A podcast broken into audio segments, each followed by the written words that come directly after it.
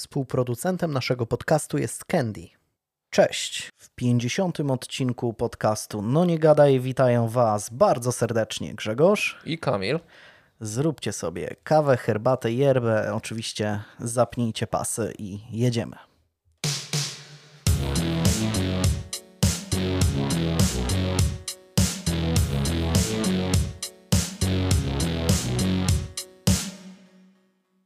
Trochę to, e, trochę to trwało. Mieliśmy nagrywać wcześniej, ale przypętała się zaraza, która niestety trochę, trochę pokrzyżowała nam plany, ale jesteśmy e, i nagrywamy cali i zdrowi.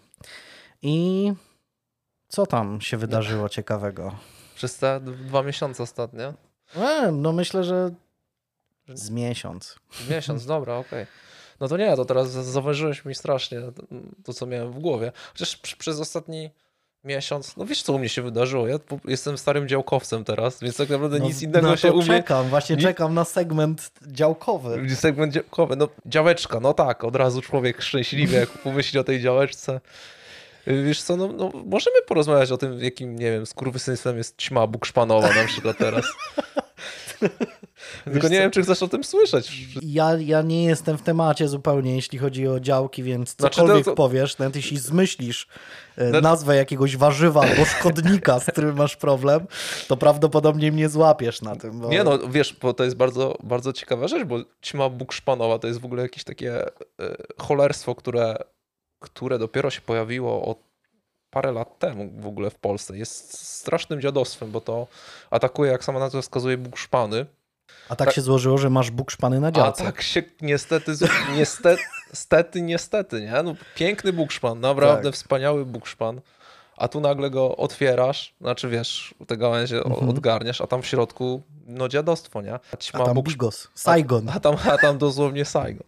Człowiek tylko usiadł i się popłakał. Tak naprawdę nic więcej nie pozostało robić, bo tak naprawdę jest to takie dziadostwo, na które nie ma stuprocentowej odpowiedzi tak naprawdę, jeżeli chodzi o jakieś opryski czy cokolwiek takiego. Że są możliwości, żeby to, to wyplenić, ale nie, da, nie, nie ma 100% szans tak naprawdę na każdym preparacie też przeczytasz, że jakby nie ma stuprocentowej pewności, że to zadziała. Czyli nie? w czasach, w których latamy w kosmos, podbijamy y, kolejne planety, to rozszczepiamy atom, nas, to nie jesteśmy w stanie zwalczyć ćmy bukszpanowej. Nie. Jeśli ktoś z, z, naszych słuchaczy też akurat jest działkowcem, to niech y, podzieli się swoimi sposobami na ćmę bukszpanową, bo faktycznie no, wychodzi na to, że to faktycznie dziadostwo. Nie, to jest tak no, straszna rzecz. Bardzo hejtuję. Niby to jest jakiś tam nie, to nie jest zwierzątko, to zwierzątko my szanujemy, to jest taki pasożyt straszny, o Jezus Maria, jak no Kanalia. Kanalia, jak, jak, o tym mówię, to mnie normalnie aż, wiesz, aż mi żyłka pęka, dosłownie tutaj w szyi. Hmm. No zdenerwowałeś mnie na samym no, początku. Oprócz... Znaczy sam się zdenerwowałem, przypominam sobie o ćmie bukszpanowej. A oprócz bukszpanu, co jeszcze tam, tam masz jakieś... No wiesz, no to jakieś tam śliweczki, no. jabłuszka, boróweczki, winogrona, wszystko. No. Winogrona nawet. Słuchaj. No musi, musisz zajrzeć, tylko musimy to dokończyć. Jeszcze jesteśmy w trakcie, w trakcie remontu i ogarniania tego, żeby to wyglądało, no, nie mogę się jak ma wyglądać. Y, zaprosimy cię na pewno zanim pozbędziemy się czmy bokszponowe, bo to może trochę potrwać ale może chociaż, może ty będziesz miał jakiś pomysł, jak na to spojrzysz, dziadostwo. No, czekamy, czekamy na, na wasze e, rekomendacje, e, co można zrobić e, z ćmą bukszpanową, bo, bo faktycznie no, wychodzi na to że, to, że to straszne dziadostwo. Co jeszcze? No, no wiesz, no, no, no, póki co na tej, na tej działce co najwyżej siedzę w tym domku i, i, i ogarniam jakieś kwestie takie gdzieś elewacyjne, powiedzmy gdzieś ogarniania altanki, etc., więc y, więc książkowo, filmowo, to powiem ci, że jestem trochę w czarnej dupie, więc mam nadzieję, że ty mnie jakoś tam uratujesz, podratujesz jakimś, jakimś dobrym jakimś dobrym poleceniem czegoś. Bo I jeśli chodzi o mnie, to znaczy ja w ogóle tak sobie wynotowałem trochę rzeczy, które, które um, skonsumowałem um, kulturalnie.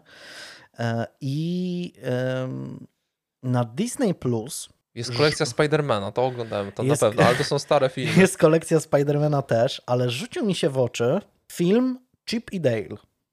O, uwielbiałem za dzieciaka. Tak, Miałem ja tak samo. Bryga, Brygadę RR uwielbiałem. I w ogóle bardzo jakby znam ten cały lore, uniwersum, uniwersum, uniwersum Brygady RR. I wyszedł nowy film, jakby na platformę e, Disney Plus, wyszedł film o Chipie i Dale'u. I tak z ciekawości włączyłem, nie spodziewając się niczego konkretnego, a tym bardziej jakiegoś fantastycznego. I muszę powiedzieć, że to jest sztos. O. Naprawdę film zrobiony, znaczy to jest w ogóle film bardziej, bardziej kierowany właśnie do takich ludzi mniej więcej jak my, czyli ta, takich, którzy kojarzą powiedzmy Chipa i Dale'a właśnie gdzieś tam z, bardziej z dzieciństwa, jednocześnie mają dość dużą dużą, powiedzmy, wiedzę, jak, jeśli chodzi o popkulturę i tak dalej, inne bajki Disneya, Ale te jest, stare bajki Disneya. To jest w pełni animowany film, czy, czy mm, jakby tam gdzieś te postacie są? No właśnie to jest, takie, to jest takie mieszane, e, bo hmm. to jest częściowo 3D, częściowo 2D, no, koncepcja w ogóle jest szalona i w ogóle cały pomysł na film jest szalony. Nie chcę spoilerować, bo, bo, naprawdę każda rzecz, która tam się pojawia, jest bardzo często takim, mm, no, takim zaskoczeniem i takim smaczkiem i tak dalej. Ale naprawdę, jeśli ktoś, zwłaszcza jeśli ktoś lubi animację Disneya i lubi Brygadę RR i, no i ten, ten cały lore disneyowski, e, łącznie i tu należy zwrócić uwagę też na te, e, łącznie z tymi takimi powiedzmy słabszymi rzeczami, bo też jest dużo odniesień do jakichś takich niszowych rzeczy, do podrób bajek Disneya, film, filmów Disneya, tak? I naprawdę mega polecam Chipa i Dale'a. Jest super, jest super i to jest dla mnie taki, taki rodzynek, który w ogóle okazał się y, przepyszny, a, a w ogóle a, a, się nie, nie, nie spodziewałem. Ale jak, jak wspomniałeś o tych, y, o, o tym, o szalonych rzeczach, które się tam też dzieją, to teraz sobie przypomniałem, że zacząłem serial na Netflixie, on się nazywa chyba Echo, coś takiego. Aha. Jest totalnie popierdolony. Ale to jest, jest Jezus co? Wiesz co, to jest jakiś taki serial niby mm, o bliźniaczka, które, z których jedna jakby zaginęła, druga zaczyna ją szukać, później się okazuje, że one się w trakcie y, życia, tak, jakby co rok w rok się zamieniały jakby swoimi życiami, coś tam, coś tam, jedna zaczęła coś ukrywać. Powiem ci tak, tam się tak dziwne rzeczy dzieją, że ja totalnie nie wiem o co chodzi. Mhm. I chyba muszę sobie to rozrysować i y, tak jak w Darku się można było rozrysować wszystko, tak. ale tam można było fajnie, wydaje mi się, że tam w Darku było wszystko zrobione rzeczywiście w punkt i na mhm. koniec rzeczywiście się spojrzałeś w ty i mówisz, kurde, rzeczywiście wszystko się zgadzało, oni mieli wszystko zaplanowane do przodu, a tutaj jakoś tak tego Dla nie tych, którzy nie kojarzą, to w serialu Dark na Netflixie, nie w Darku, że Darek. Aha, no tak. No ale da, no, Znam kilku Darków, to są takie szalone postacie. Trzeba e, często sobie rozpisać, tak, żeby, żeby ogarnąć, o co chodzi. Jeśli chodzi o, o jakieś tam e, inne rzeczy, oglądałem Baza Astrala. Ogólnie recenzje są dość podzielone, ale ja się bawiłem całkiem dobrze. To znaczy, to był też taki trochę seans, że tak, może nie, że patrzyłem jednym okiem, ale tak powiedzmy, tak bardziej w tle. E, I całkiem przyjemnie mi się oglądało. Dużo ludzi ma zastrzeżenia do tej, do tej animacji, ale, mi się w miarę, w miarę podobała. No i byłem w kinie na tym nowym torze Love and Thunder. I niestety szału nie ma. To znaczy, bardzo czekałem na Natalie Portman. No właśnie, e, w roli mm, Mighty Thor. I ona robi robotę. Znaczy, no w ogóle sam fakt widzieć ją, w, w, widać, widzieć Jane Foster jakby jako Thor, no to jest naprawdę coś fantastycznego i na to czekałem bardzo uwielbiam w ogóle ten wątek cały Jane Foster w komiksach, więc e, jest dużo odniesień do komiksów. To znaczy, no, to jest prost inspirowane jakby mm, historią z komiksu. Wręcz jest to adaptacja historii z komiksu. Ale niestety szału nie ma. To znaczy, jest ten wątek miłosny, bardzo taki charakterystyczny, ale jeśli chodzi o ten taki przyjemność samego, nie wiem, tej walki, te, tego, jak nie wiem, w tych wszystkich Transformersach lubisz, jak te wielkie roboty się nawalają, tak? I tak samo w torze, nie wiem, chcesz zobaczyć te, te, te, te, te walki, te, te, te wielkie bitwy i tak dalej. No to tutaj nie bardzo.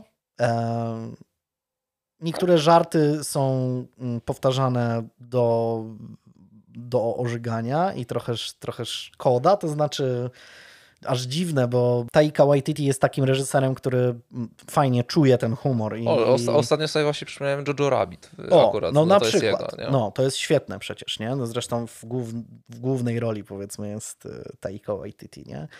I się rozczarowałem, ale może dlatego, że miałem zbyt duże oczekiwania. To znaczy, to nie jest tak, że ten film jest zły, że, że jest beznadziejny, tak? To znaczy, no, to jest jednak Marvel i pewne jakby poprzeczka jest postawiona dość wysoko i oczekiwałem może, może zbyt dużo, no ale nie jest najlepiej. To znaczy, na przykład Ragnarok mi się dużo bardziej, e, bardziej podobał, a tutaj mm, jakoś tak byłem taki rozczarowany to jest niestety trochę takie smutne i mam wrażenie, że ostatnimi czasy coś ja właśnie tak chyba te, to superbohaterskie kino zacząłem oglądać też jednym okiem. Tak wydaje mi się, że to, to, trochę te wszystkie filmy są takie same tak naprawdę. One mniej więcej gdzieś tam podobny jest szablon i, i, i chodzi o to, żeby, żeby dobra nawalanka była pod koniec. Nie wiem, czy ja tego szukam w filmach, żeby po prostu widzieć dobrą bitkę, nie? No ja dobrze się, wiesz, dobrą bitkę miałem, nie wiem, w podstawówce się bioniklami naparzałem, nie? Bionikle, to, był, to, to było coś to, pięknego. To była rzecz, no. to. No bo tak no. wspomniałeś o tych Transformersach i od razu mi tak. lampka się zapaliła o tak. bioniklach i, i dlatego tak z rozrzewnieniem o tym pomyślałem, że bionikle, bionikle były super. No.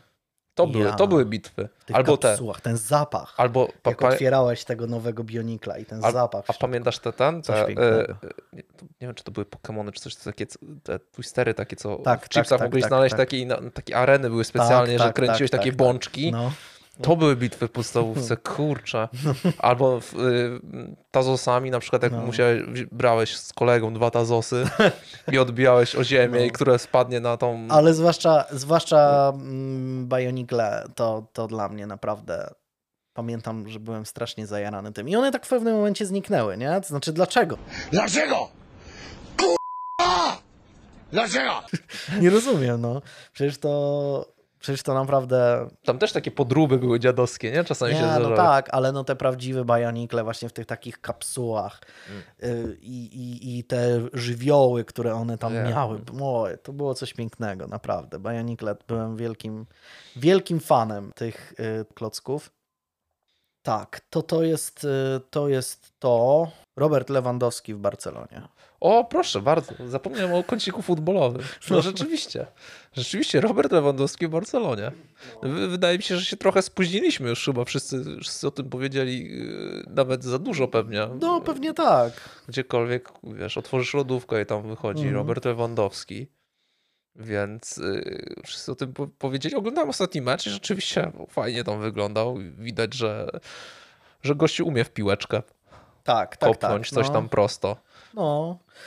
E, mnie też to cieszy, to znaczy tym bardziej, że był to jego cel, tak? To znaczy, no, spełnił gdzieś tam swoje, swoje, swoje, swoje marzenie, czy tam swój plan Nie no, rozwoju sama, dalszej sama, kariery. wiesz, sama półka klubu to jakby jakby, jeżeli spojrzysz jakby sportowo, teraz raczej Bayern jest sportowo wyżej niż Barcelona, mhm. ale jeżeli spojrzysz na, na samą Barcelonę jako na markę, tak, i przychodzi... Więcej niż klub, nie? No, no, no, no okej. Okay. Przechodzi tam Lewandowski i jednego dnia tam gdzieś jakieś totalne miliony dodatkowych gdzieś tam followersów na Instagramie, czy wiesz, te koszulki są sprzedawane i gościu nagle staje się totalnie rozpoznawalny.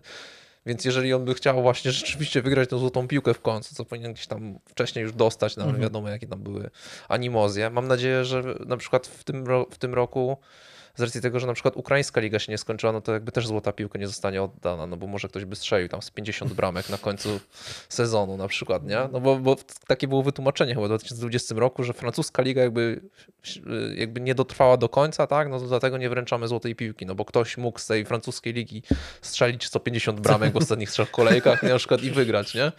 No. Y, no to tak samo może tutaj gdzieś tam, wiesz, nie znam wielu drużyn z ukraińskiej ligi. Y, życzę jak najlepiej. Na Legii chyba gra Szachtar, ile się nie mylę, z Realem będzie grał. Tak. Y, Real przyjedzie tak, tak, do Warszawy. Tak, no. No, no, przyjedzie do, do Warszawy i będzie to jedyny, Powtórka z rozrywki. Jedyny mecz na, na Łazienkowskiej, no, nie? Z kurczę, no, europejskich No tak, no ale kiedyś, roku. wiesz, ale jeszcze niedawno ten mecz z Realem, to tam przecież tak. tam się działy rzeczy, tam Co, się działy rzeczy, tam były tam cuda. Piękne rzeczy tam się działy. Tam, tam było blisko cudu nad Wisłą. No, pamię pamiętam, jak ten mecz oglądałem. E, pamiętam, pamiętam ten mecz i, i, i naprawdę e, był no, jedna z tych takich kibicowskich, wielkich, wielkich chwil. Tak samo jak ta porażka z, z Borusją wcześniej. Nie? A, mm, byłem też w Łodzi. No to o tym trzeba wspomnieć na pewno. Tak. Byłem w Łodzi na, na weekend i muszę powiedzieć, że bardzo miło spędziłem czas. No to jak zawsze w Łodzi. Tak. Przede wszystkim bardzo mocno polecam Muzeum Kinematografii w Łodzi. Jest super. Zwłaszcza jeśli ktoś lubi Kinematografię. Kinematografię przede wszystkim, ale zwłaszcza jakieś powiedzmy takie starsze polskie filmy. To jest bardzo dużo, e, nie wiem, można przeczytać fragmenty scenariuszy, można zobaczyć jakieś różne rekwizyty z filmów, no nie mówiąc już o takich, nie wiem, klasykach jak King Size, czy, czy co tam, Faraon, czy Historia kina w popielawach. Dobrze mówię? Chyba tak to się nazywa. Mm, no dużo, dużo różnych polskich filmów, też tych, tych nowszych, ale w większości powiedzmy tych starszych. W tym budynku, w którym jest muzeum, była kręcona Ziemia Obiecana. No można zobaczyć te, te, te, te, te wnętrza, powiedzmy, pałacowe, kostiumy z filmów. Naprawdę, naprawdę bardzo fajna rzecz. Jest całe piętro poświęcone kreskówkom polskim. E, jest e, Bolek i Lolek, Muminki te polskie, Miśko Largol. No dużo, dużo, dużo fajnych, e, fajnych rzeczy. Jest kolekcja plakatów z tej polskiej szkoły plakatu, którą ja po prostu uwielbiam. Jest, jest tego, tego naprawdę sporo.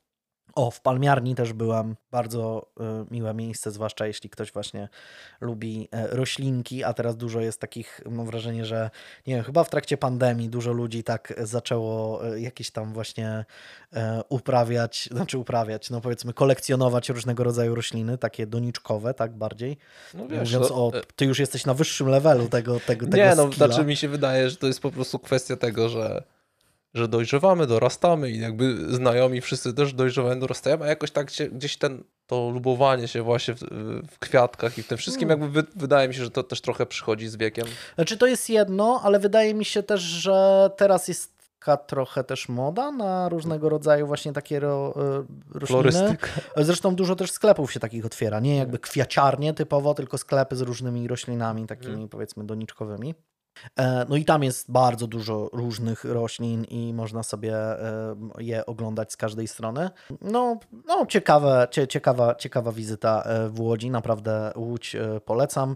Niestety nie udało mi się pójść na grup Ślepego Maxa, bo to znaczy nie poszedłem w ogóle tam, bo zacząłem czytać opinie na temat tego cmentarza, gdzie on leży, że podobno są jakieś straszne problemy z dostaniem się na ten cmentarz i chyba ta lokalna społeczność żydowska nie za bardzo chyba sobie życzy, żeby tam ludzie chodzili, więc mówię, no jak, jak mawiał Nikodem Dyzma, jak ktoś mnie drzwiami wyrzuca, to ja oknem wchodzić nie będę.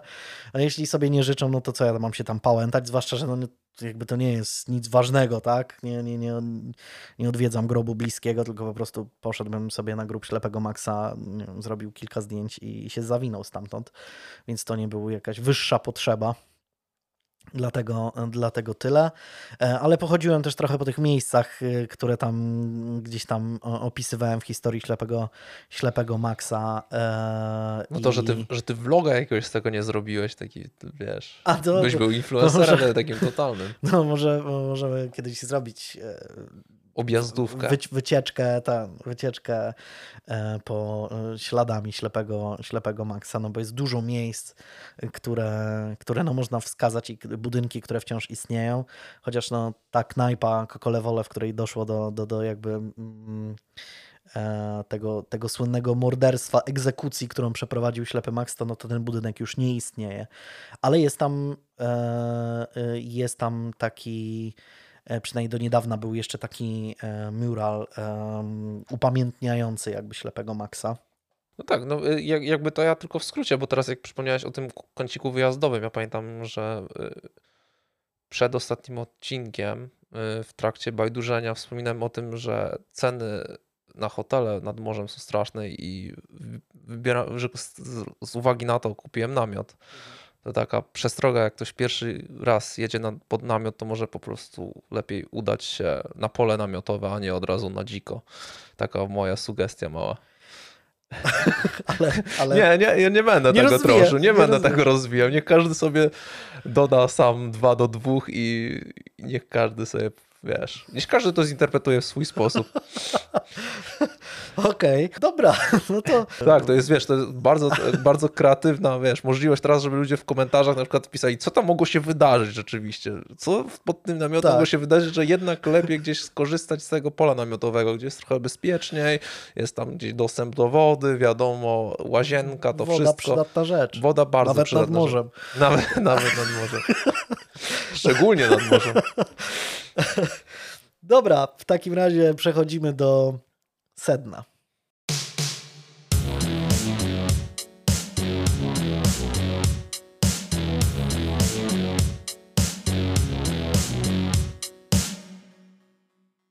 Hej, zanim jednak przejdziemy do historii kryminalnych, chciałem tylko powiedzieć, że nasz podcast powstaje przy wsparciu patronów i dzięki Waszym wpłatom możemy się dalej rozwijać, inwestować w sprzęt i coraz śmielej patrzeć w przyszłość. W zamian za wsparcie możesz liczyć na wiele fantastycznych nagród i korzyści, takich jak unikalny, numerowany certyfikat patrona, dzięki któremu możesz szpanować na dzielni, pocztówkę na Halloween, plakat, czy dostęp do serwera na Discordzie, na którym możesz z nami gadać o wszystkim, wymieniać się z nami memami, skotami i dyskutować na temat holenderskich wiatraków. Jeśli wciąż się zastanawiasz, to wejdź na patronite.pl ukośnik no nie gadaj i zobacz, co dla Ciebie przygotowaliśmy. Pozdro z wiatraka.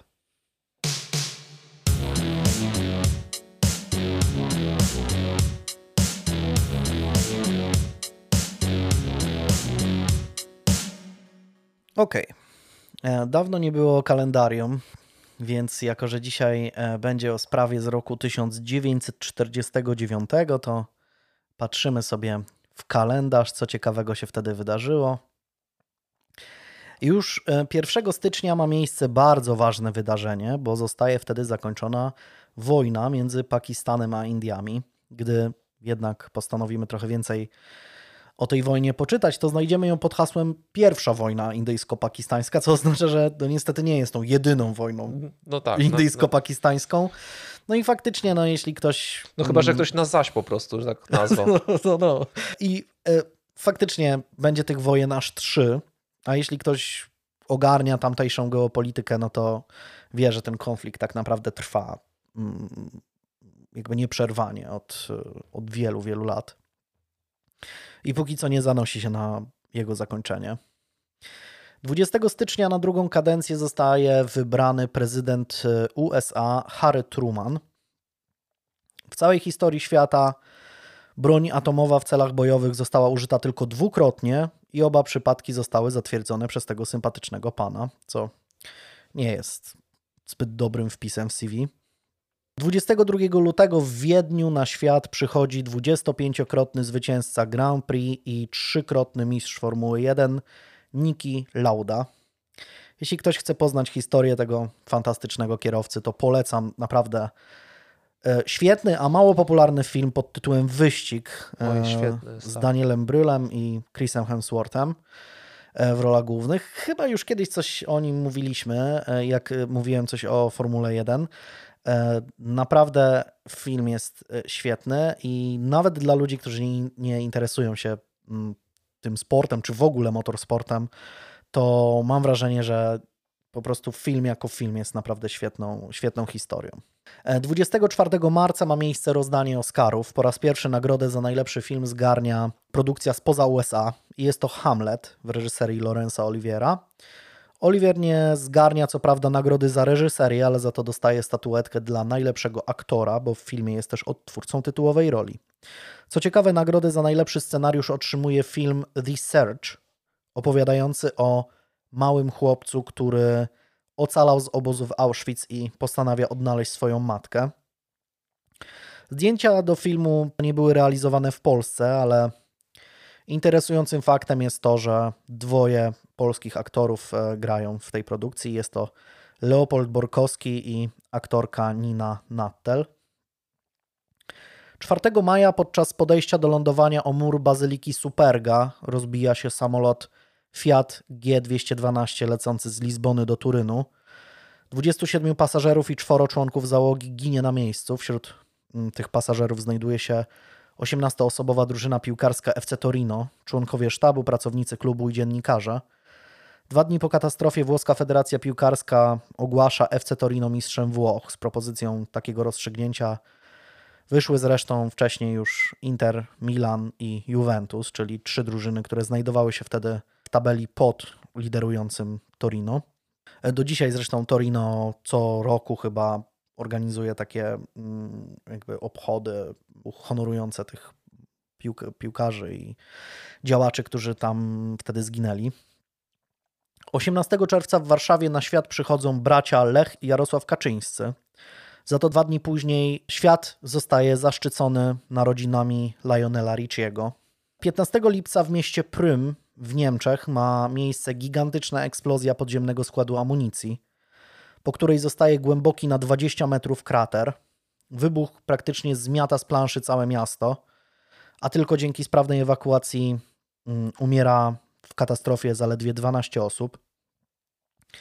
Siła eksplozji jest tak gigantyczna, że szczątki żadnej z tych ofiar nie zostają nigdy odnalezione. Przyczyny katastrofy do dzisiaj są niewyjaśnione, a ten olbrzymi krater do dzisiaj jest widoczny, można go zwiedzić po prostu. 12 sierpnia w Glasgow na świat przychodzi jeden z najwybitniejszych gitarzystów wszechczasów, Mark Knopfler. 4 hmm. września 1949 roku pochodząca z Królewca, polskiego pięknego miasta, e, Marta,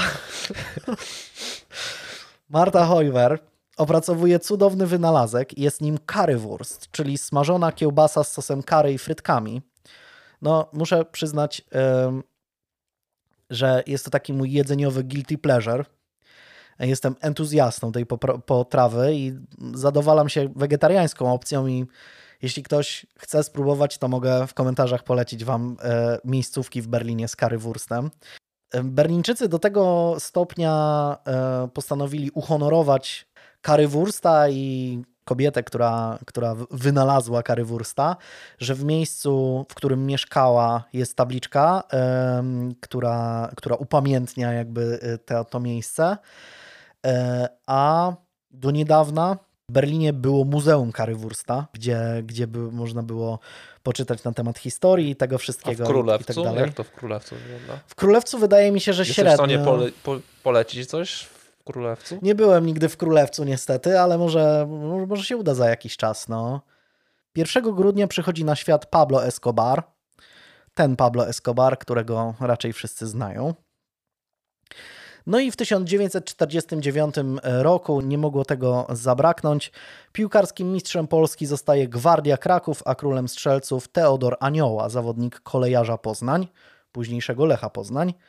Mistrzem Polski w skokach narciarskich za to jest słynny Stanisław Marusarz, który, którego nazwisko, imię nosi teraz Skocznia. Okej, okay, no to jeśli chodzi o kalendarium, to, to tyle. Y, jak zwykle ciekawy rok. Bardzo ciekawy rok. Bardzo ciekawy rok. Tak, dobry rocznik rzeczywiście. Ja nie mam kalendarium, więc tradycyjnie bez, widzisz, be, bez, bez rozmowy, bez ustaleń no, udało no, nam się. Coś pięknego. Miasto Camden dzieli od Filadelfii tylko rzeka Delaware, która jest jednocześnie granicą między stanami New Jersey i Pensylwania. E, osada od drugiej połowy XVII wieku przez dwa kolejne stulecia stanowiła przede wszystkim węzeł handlowo-transportowy dla miejscowego przemysłu futrzarskiego. Oczywiście w cudzysłowie przemysłu futrzarskiego, no bo mówimy tutaj o XVII wieku. W XIX wieku Camden jednak zaczęło dynamicznie nabierać na znaczeniu. Punktem przełomowym dla rozwoju miasta okazało się przyłączenie go do jednego z pierwszych w USA połączeń kolejowych. Dzięki niemu kapitał z dalszych zakątków USA zaczyna spływać do miasta, co przyczyniło się do jego szybkiego rozwoju i nawet ci, którzy lokowali swoje pieniądze po drugiej stronie rzeki w Filadelfii, która powiedzmy zawsze była tym większym miastem, no to musieli skorzystać z terminali promowych należących do Camden, przez co jakby skapywało to, to bogactwo z Filadelfii do, do Camden. Z czasem w mieście zaczął powstawać też niezależny przemysł drzewny, przemysł szklany, ale też fabryki świeczek, powozów, a nawet fabryka parówek wieprzowych. W 1840 roku populacja miasta wynosiła zaledwie niecałe 3,5 tysiąca mieszkańców, by w ciągu następnych 30 lat wzrosnąć prawie sześciokrotnie do 20 tysięcy. W 1891 roku otwiera się też ogromny zakład produkcyjny Campbella i może to wielu e, coś mówić i słusznie, bo miasto słynie właśnie z tego zakładu produkcyjnego i jest to firma, która do dzisiaj robi puszki ze słynną zupą Campbella, którą uwiecznił Andy Warhol Aha, okay. na swoich e, słynnych e, tych e, grafikach. Ja zupy Campbella też nie, nie próbowałem i chyba ona w ogóle nie jest dostępna w Polsce, chyba że w jakichś takich sklepach typowo, które importują typowo amerykańskie jakieś e, Ja nie jestem, nie jestem eks... nie, nie jara mnie totalnie, nie jarają mnie zupki kupne, ani a parówki wieprzowe to chyba tym bardziej. No, no to znaczy jest to pewnego rodzaju, jest to po, po, pewnego rodzaju symbol, bardziej nie tyle sama zupa, co jakby grafika e, Andy'ego Warhola. Jest to oczywiście no, taki symbol tego pop artu, e, który, mm, z którego ojcem był, był Andy, Andy Warhol. Można sobie sprawdzić, ile w ogóle to jest niesamowite i, i podobno do dzisiaj jest to mega popularny produkt w e, Stanach. E, I, i, I nawet na Wikipedii tam e, jest napisane, że, że jakieś ogromne ilości Amerykanie tej zupy spożywają. To, nie wiem, Amerykanie to... mają dziwne gusta kulinarne, to trzeba no akurat pewnie, im przyznać. Nie Amerykanie o naszych gustach kulinarnych powiedzieliby to samo, ale... Oj, ale jakby taką kapustkę kiszoną ci Polacy, sobie zjedli. Ci Polacy to dziwny, dziwnie w ogóle zupy w puszkach nie jedzą żadnych. No, nie mają... Ile oni mają smaków zupy w ogóle tak. w puszkach? Jakiś w ogóle barszcz, rosół i to wszystko. A, a tam jest, y, y, nie wiem, czy cały czas te wszystkie smaki są dostępne, prawdopodobnie nie, ale no, próbowałem sobie przeczytać, ile tych różnych y, odmian zupy było i no, naprawdę robi wrażenie. Na początku XX wieku Camden jest już miastem przemysłowym i to tak przez duże P, bo ilość jego mieszkańców przewyższa 100 tysięcy, a gigantyczne zakłady zatrudniają ogromne rzesze robotników. Liczby co do ilości zatrudnionych w nich osób robią niemałe wrażenie. Na przykład fabryka RCA Victor, zajmująca się produkcją gramofonów oraz płyt do, do tych gramofonów, zatrudnia wtedy 12 tysięcy pracowników. Dla odmiany w stoczni New York Shipbuilding zatrudnienie znajduje aż 30 tysięcy osób. No i to właśnie w tej stoczni w 1931 roku zwodowany zostaje słynny krążownik USS Indianapolis, którego bardzo smutne losy znają ci, którzy oglądali film Szczęki. Jest tam taka słynna scena. Jak ktoś e, nie widział albo nie zna, to można sobie obejrzeć ją nawet na YouTubie. No i jest to e, autentyczna historia. Ponad stuletnie plany, by połączyć dwa miasta oddzielone rzeką, zostają zrealizowane dopiero w 1926 roku. Oczywiście mówimy cały czas o Camden i Filadelfii. Jak sobie spojrzymy na mapę, to w sumie to wygląda jak jedno miasto. To jakby to było jak Warszawa, tak, że jest lewobrzeżna i prawobrzeżna. A tak naprawdę jest to jedna aglomeracja, a tak naprawdę dwa miasta, które są oddzielone rzeką, co, co więcej, dwa miasta leżące w dwóch różnych stanach. Ciekawe e, bardzo. To jest bardzo ciekawe. I e, właśnie w tym 1926 e, roku zostaje otwarty Delaware River Bridge.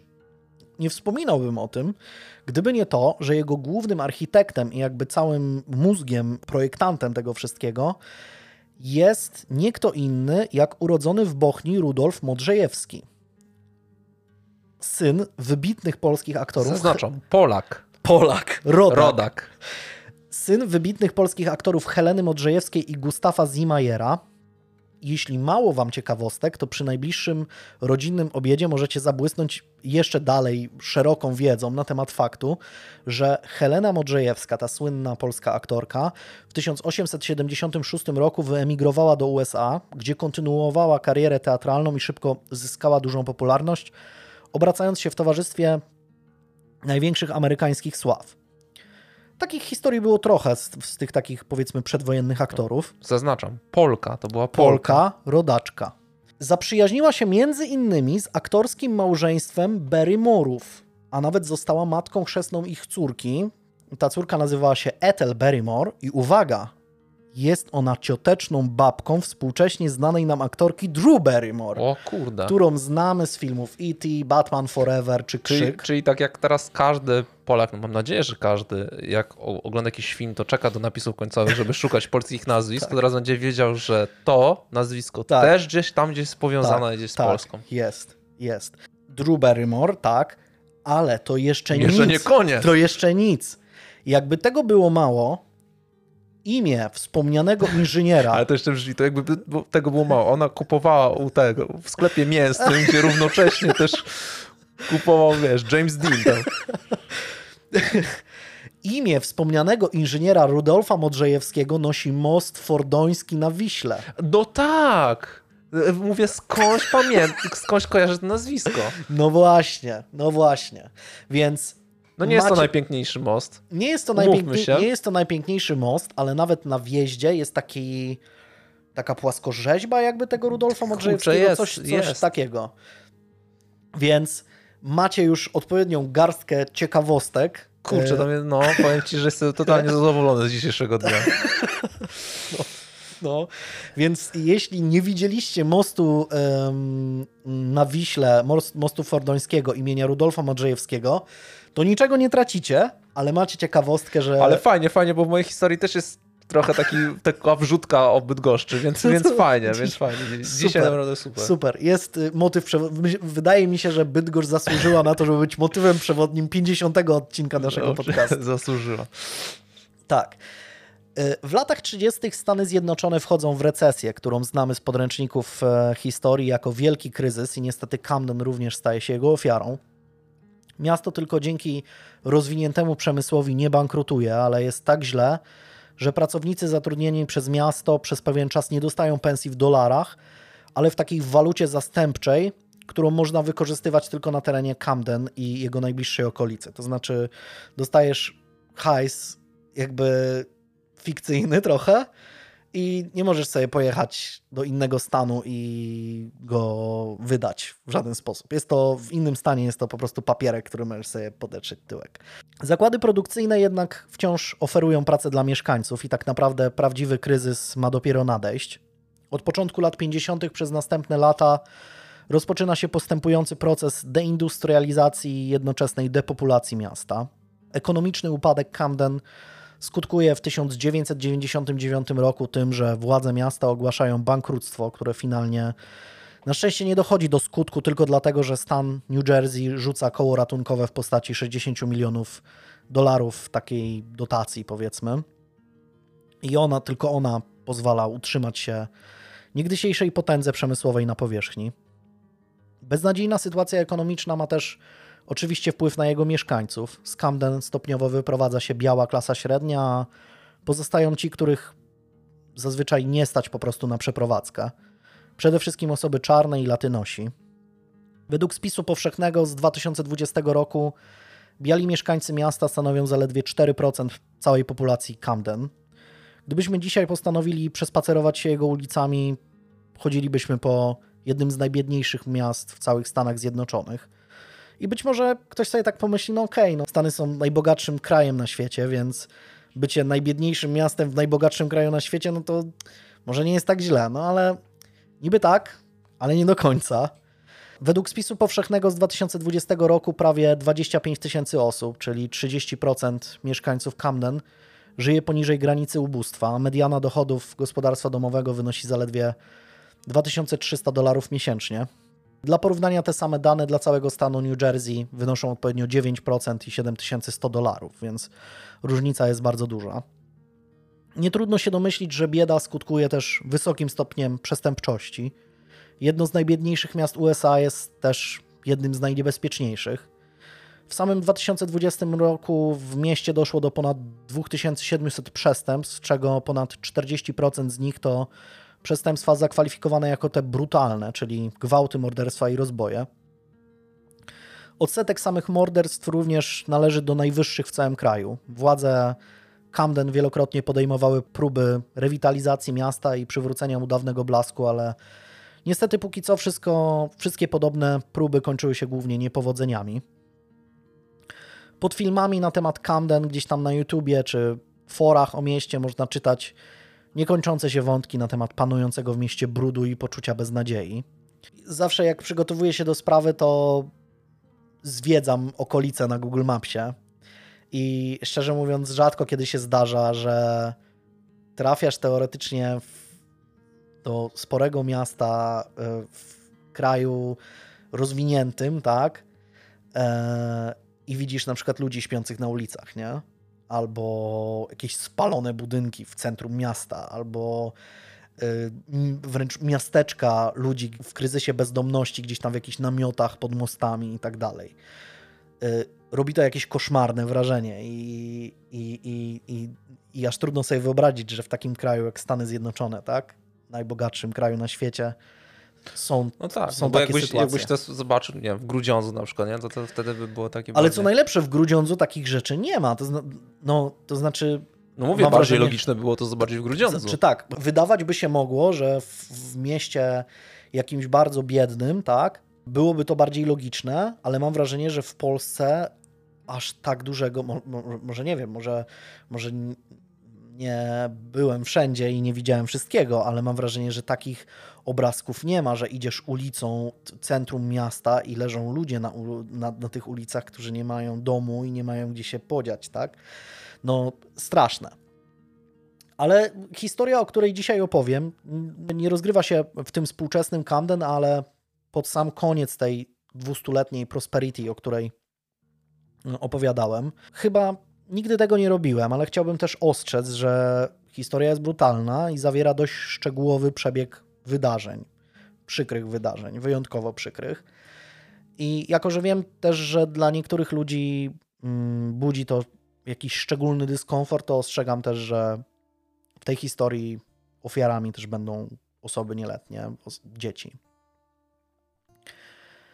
Przenosimy się do roku 1949, a dokładniej na skrzyżowanie ulic River Road i 32nd Street. Jest 6 września, krótko po godzinie 9 rano. Spacerując po okolicy, zobaczylibyśmy tętniącą życiem dzielnicę Cramer Hill. Przy tej jednej przecznicy zauważylibyśmy spore nagromadzenie różnych niewielkich przedsiębiorstw. Idąc od Bergen Avenue, od razu poczulibyśmy przyjemne zapachy z małej włoskiej restauracji na rogu. Gdybyśmy nie mieli ochoty akurat na włoską kuchnię, to od razu po drugiej stronie ulicy dostrzeglibyśmy duży szyld baru Engels, wychodzącego naprzeciw naszym potrzebom. Spacerując zaraz obok, minęlibyśmy pralnię z młodą dziewczyną za ladą i niewielki dom, z którego może doszłyby nas odgłosy dziecięcych zabaw. Kilka kroków dalej stanęlibyśmy przed zakładem szewskim i przylegającym do niego salonem fryzjerskim. Przez witrynę lokalu dostrzeglibyśmy drewnianego konika służącego za atrakcję dla najmłodszych klientów i siedzącego na nim małego chłopca, którego strzyże uśmiechnięty mężczyzna. Kontynuując przechadzkę, pewnie dotarłby do nas zapach smażonych jajek z mieszkania na piętrze, tuż pod nieczynnym sklepem. Może usłyszelibyśmy też strzępki rozmów przy śniadaniu. Zaraz obok na rogu minęlibyśmy niewielką aptekę i krzątającą się w niej parę właścicieli. Tak naprawdę w sklepie oprócz leków można kupić też słodycze, napoje, a nawet lody. To jest w ogóle ciekawy chyba taki typowo amerykański koncept, bo konsultowałem to też z naszą koleżanką, która powiedzmy siedzi w tych amerykańskich klimatach, mm, stanowych klimatach i powiedziała, że w Stanach jest trochę tak, że apteka jest taką żabką, że tam możesz kupić wszystko, nie? Że dlatego wydawało mi się to dziwne, że w aptece możesz kupić lody, Coca-Colę i słodycze, tak? Ale nawet jak sobie wpiszesz w mm, Google Grafika, to jest pełno takich e, tych. Podobno to był taki koncept, Po części też dlatego, że firmy farmaceutyczne też produkowały napoje. No między innymi Coca-Cola przecież była sprzedawana właśnie w aptekach na początku. Podobnie było z 7-Upem jako lekiem na kaca, nie? Stając przed apteką, minęlibyśmy się z mężczyzną, który zaparkował tuż pod szyldem Coca-Coli i wszedł do środka, by kupić coś zimnego do picia. Po drugiej stronie ulicy zobaczylibyśmy tak zwany American Store, czyli prekursora współczesnego supermarketu. Gdybyśmy nie chcieli dać zarobić ani sympatycznym Włochom, ani właścicielowi baru Engels, wystarczyłoby, że przeszlibyśmy przez przejście dla pieszych i moglibyśmy zaopatrzyć się choćby w puszkowaną zupę Campbella w naszym ulubionym smaku. Kramer Hill prawdopodobnie wydałoby się nam całkowicie spokojną, normalną okolicą i nic nie zapowiadałoby, że dosłownie za kilka chwil rozpęta się tu prawdziwe piekło. Piekło, które miesiącami tliło się tuż pod powierzchnią pozornie przyjemnego i uczynnego sąsiedztwa. Potrwa ono dokładnie 12 minut i pochłonie aż 13 ofiar. Howard Unruh przychodzi na świat 21 stycznia 1921 roku i jest pierwszym z dwójki dzieci Sama i Fredy. Trzy lata później rodzinę powiększy jeszcze młodszy z braci James. Howard rozwija się w miarę prawidłowo, choć później w aktach sprawy zostanie odnotowane, że dość długo trwało przyzwyczajenie go do korzystania z nocnika i dopiero po upływie 16 miesięcy zaczął mówić i chodzić. Ale oprócz tego wszystko jest w porządku. Podczas gdy w życiorysach słynnych morderców zazwyczaj nie trudno znaleźć wydarzenia, które zdecydowanie można by zakwalifikować jako trudne dzieciństwo, to w wypadku Howarda warunki, w których dorasta, są normalne, zwłaszcza jak na ówczesne standardy. W domu nie stosuje się choćby kar cielesnych, co na tamte czasy jest no, wręcz niespotykane. Podobnie jak w tamtych czasach w Polsce. Zresztą w Polsce do niedawna było to raczej dość powszechne. Może nawet teraz jest o zgrozo. Zazwyczaj, gdy jeden z braci coś nabroi, jest wysyłany do swojego pokoju, by przemyślał swoje zachowanie, ale nigdy nie kończy się to jakimś laniem, tłuczeniem pasem, czy nie wiem, biciem, czy innym kopaniem, nie wiem. Jest to normalna rodzina. Rodzeństwo żyje ze sobą w zgodzie. Trzyletni Howard nie jest zazdrosny o młodszego brata, ani rywalizuje z nim, a rodzice nie dają dzieciom odczuć, że faworyzują któregokolwiek z nich. Małżeństwo Fredy i sama nie należy jednak do zbyt szczęśliwych. Mężczyzna łapie się różnych kiepsko płatnych prac. Jest szoferem, złotą rączką, taksówkarzem, mechanikiem samochodowym oraz pracuje czasami na stacji benzynowej. Na żadnym z tych stanowisk nie zostaje zbyt długo i często nie ma go w domu. Mieszkają wtedy w Camden, w niewielkim mieszkanku na rogu Westfield Avenue i 27th Street. Gdy Howard ma mniej więcej 12 lat, jego rodzice żyją już w separacji. Powie później jednemu z psychiatrów, że jego zdaniem to przede wszystkim on przyczynił się do ich rozstania. Chłopiec ma na tyle silną więź z matką, że często chce z nią spać, czego dla odmiany nie znosi jego ojciec, który wracając późnym wieczorem z pracy, nie może położyć się do łóżka z własną żoną. Sam w końcu znajduje pracę jako kucharz na pogłębiarkach, co niejako w sposób naturalny dzieli małżonków na długi czas. Mężczyzna czasami pojawia się w domu na noc lub na weekend, ale niewiele to zmienia. Kilka lat później sam i Freda podpisują oficjalne dokumenty separacyjne. Wtedy też ojciec Howarda obliguje się do wypłaty alimentów w kwocie 21 dolarów tygodniowo.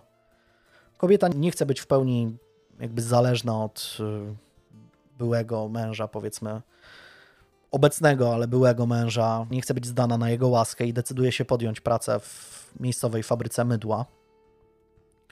Dzięki tym dodatkowym funduszom może wynająć większe mieszkanie z małym ogródkiem przy River Road, Howard jest nieśmiałym i wycofanym dzieckiem. W kronice licealnej przy jego zdjęciu widnieje krótki opis mówiący o tym, że chłopak ma masę przyjaciół. W rzeczywistości wcale tak nie jest. Co prawda jest lubiany, ale z żadnym z rówieśników nie nawiązuje jakiejś bliższej relacji. Poświęca się za to swoim pasjom, a są nimi filatelistyka i konstruowanie modeli pociągów. No raczej zajęcie dla samotników, to nie jest nie są to ekstrawertyczne pasje. Ciężko kolegów zaprosić na, na wspólne układanie modeli. Raczej tak. Czy oglądanie znaczków. Tak. Jakby no offense dla kogoś, kto zbiera znaczki, nie, ale, nie, ale nie. jednak jest to bardziej wyciszające niż, nie wiem, niż granie Fortnite'a albo Chociażby. Howard wyjątkowo nie grał, nie grał Fortnite'a. Nie grał Fortnite'a, ani w Minecrafta, ani nie wiem. Roblo Ro Roblox jest chyba mhm. jeszcze taka gierka. Tak. Ale to jest, to jest nowe, tego nie było. Tego nie było. Tego nie było. Nie było, nie Kiedyś było. tego nie. absolutnie A nie skąd? było. To jest dopiero teraz, więc To jest ja dopiero te, to jest na, wie pani co, to jest teraz na czasie, to jest w modzie. Oprócz tego Howard jest też osobą głęboko wierzącą i gorliwie praktykującą. Jako młody chłopak nie opuszcza żadnej mszy, a nawet poza kościołem sąsiedzi często widują go z Biblią pod pachą. Dużo czasu spędza na czytaniu, studiowaniu Biblii. Gdy w 1939 roku kończy liceum, najpierw podejmuje pracę w drukarni, a później w miejscowej stoczni marynarki wojennej. Dwa lata później, rankiem 7 grudnia 1941 roku, 8000 km na południowy zachód od Camden, japońskie lotnictwo przeprowadza atak na amerykańską bazę wojskową Pearl Harbor na Hawajach. Uderzenie zadaje Amerykanom ciężkie straty, ale jednocześnie mobilizuje kraj do dołączenia do światowego konfliktu, co staje się faktem już na następny dzień. Rok później w stoczni w Camden do armii zgłasza się też Howard i szybko ląduje na froncie. Zostaje przydzielony do 342 Batalionu Pancernego, będącego częścią trzeciej armii mm, generała Pattona. Jego rola w źródłach jest opisywana jako tank gunner, więc teoretycznie jest to działo nowy, ale jak się wczytać w ten przebieg służby i jakby opis tego, co on robi, między innymi z jego listów, to wychodzi na to, że on obsługiwał głównie ten karabin maszynowy na czołgu. Eee, ale nie jestem specjalistą, jeśli chodzi o tego typu, tego typu rzeczy. Więc jeśli mamy wśród słuchaczy y, ludzi, którzy znają się na amerykańskich militariach z czasów II wojny światowej, to chętnie posłucham. A już w ogóle, jeśli. Bo próbowałem też znaleźć historię tego, tego batalionu, w którym on był, że, żeby jakby odtworzyć, gdzie dokładnie walczył i tak dalej. Ale też mi się to nie za bardzo udało, więc jeśli ktoś ma taką wiedzę i potrafi to jakoś odtworzyć i sprawdzić, to, to chętnie, chętnie posłucham. No i na, na ile Tank Gunner to był, bo z jednej strony mógł być, mógł być to ten celowniczy w czołgu, tak? W zależności podobno też od rodzaju czołgu, czy to jest czołg ilość tam osobowy, czy iluś tam osobowy. Nie wiadomo na jakich czołgach konkretnie jeździł, e, znaczy jakich używał e, Howard. Ale z tego wynika, że głównie jego zadaniem było obsługa tego takiego karabinu maszynowego na, na, na czołgu. I tak mi się wydaje, ale jeśli ktoś... Znaczy, niech ktoś się odezwie, tak? No bo z Grzegorza opisu wychodzi, że ta historia będzie niekompletna, jeżeli nie będzie wiadomo, kim jest... I, znaczy, bo tak, wydaje mi się, że żeby być takim działonowym w czołgu, to potrzeba jakiegoś takiego dłuższego chyba szkolenia też. To znaczy, że to nie jest tak, że zgłaszasz się do armii i mówią, czy patrz, tutaj jest czołg, tu wsiadaj, tu masz ten i strzelasz, nie? Tylko, że to jakoś, tak mi się wydaje, może, nie wiem, nie wiem, nigdy nie byłem w wojsku i nigdy nie byłem w no czołgu. No wiesz, no, no, podobno, wiesz, Rosjanom dawali karabin bez amunicji, mówi, że kolega ma amunicję obok, nie? Więc... No, Więc różnie, różnie się podchodzi w różnych armiach gdyby to było wojsko, Gdyby to było wojsko rosyjskie, y, czy tam radzieckie w tamtych czasach, to y, wydawałoby mi się to może całkiem, całkiem mi się to kleiło, ale wyda, wydaje mi się, że może w wojsku amerykańskim trochę to, trochę to inaczej wyglądało. Jeśli ktoś ma na ten temat wiedzę, to niech, y, to niech opowie, bo faktycznie wbrew pozorom służba Howarda w trakcie II wojny światowej będzie miała bardzo duży wpływ na jego późniejsze życie. No i Howard jako żołnierz trafia do Włoch, Francji, Austrii, Niemiec, a także do Belgii, gdzie bierze udział w słynnej bitwie o Ardeny. Przebieg służby tego niepozornego, szczupłego chłopaka jest opisywany przez dowódców w samych superlatywach.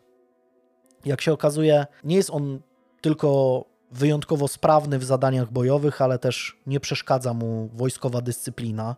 Nie pije, nie pali i nie ma z nim żadnych problemów. Mm, co e, zauważają też jego przełożeni. E, Howard w ogóle nie korzysta też z tych takich domów publicznych, wojskowych, które gdzieś tam są organizowane nawet przez dowódców, tak, żeby żeby zwiększyć jakoś, morale. Żeby zwiększyć morale, tak?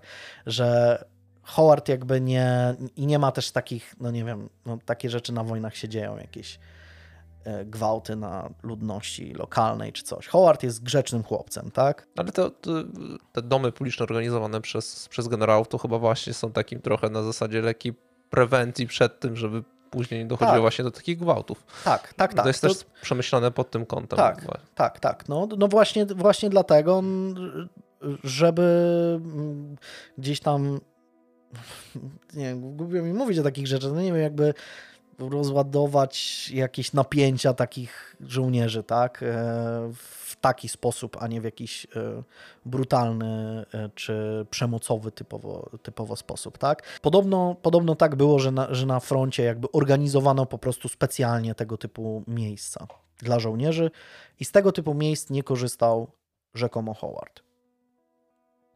Nawet w czasie wojny, gdy z wielu ludzi wychodzą te najgorsze cechy, Andrew wolne chwile spędza na czytaniu Biblii, pisaniu pamiętnika i listów. Gdy jeden z jego kolegów pewnego razu zerka do zapisków chłopaka, zauważy, że ten szczegółowo opisuje okoliczności, w których zabił każdego wrogiego żołnierza, notując przy tym miejsce, datę i czas. Do Fredy, czyli matki Howarda, trafiają liczne listy od syna, w których ten również szczegółowo opisuje koszmar wojny. Pisze innymi, że najgorsze są eksplodujące czołgi, a zwłaszcza towarzyszący temu zapach i deszcz kończyn wyrzuconych wysoko w powietrze. W jednym z listów pisze, tu cytat, dlaczego Bóg chce, żebym zabijał ludzi? Wczoraj widziałem, jak eksplodowała głowa jednego z żołnierzy. Jeśli usłyszysz coś na temat Szenoń, nie mów, że cokolwiek ci o tym pisałem. Wspomniana przez Howarda belgijska wioska to miejsce, w którym amerykańscy żołnierze dokonali egzekucji 80 niemieckich jeńców wojennych. Z, z zapisków wynika, że chłopak brał w tych wydarzeniach udział.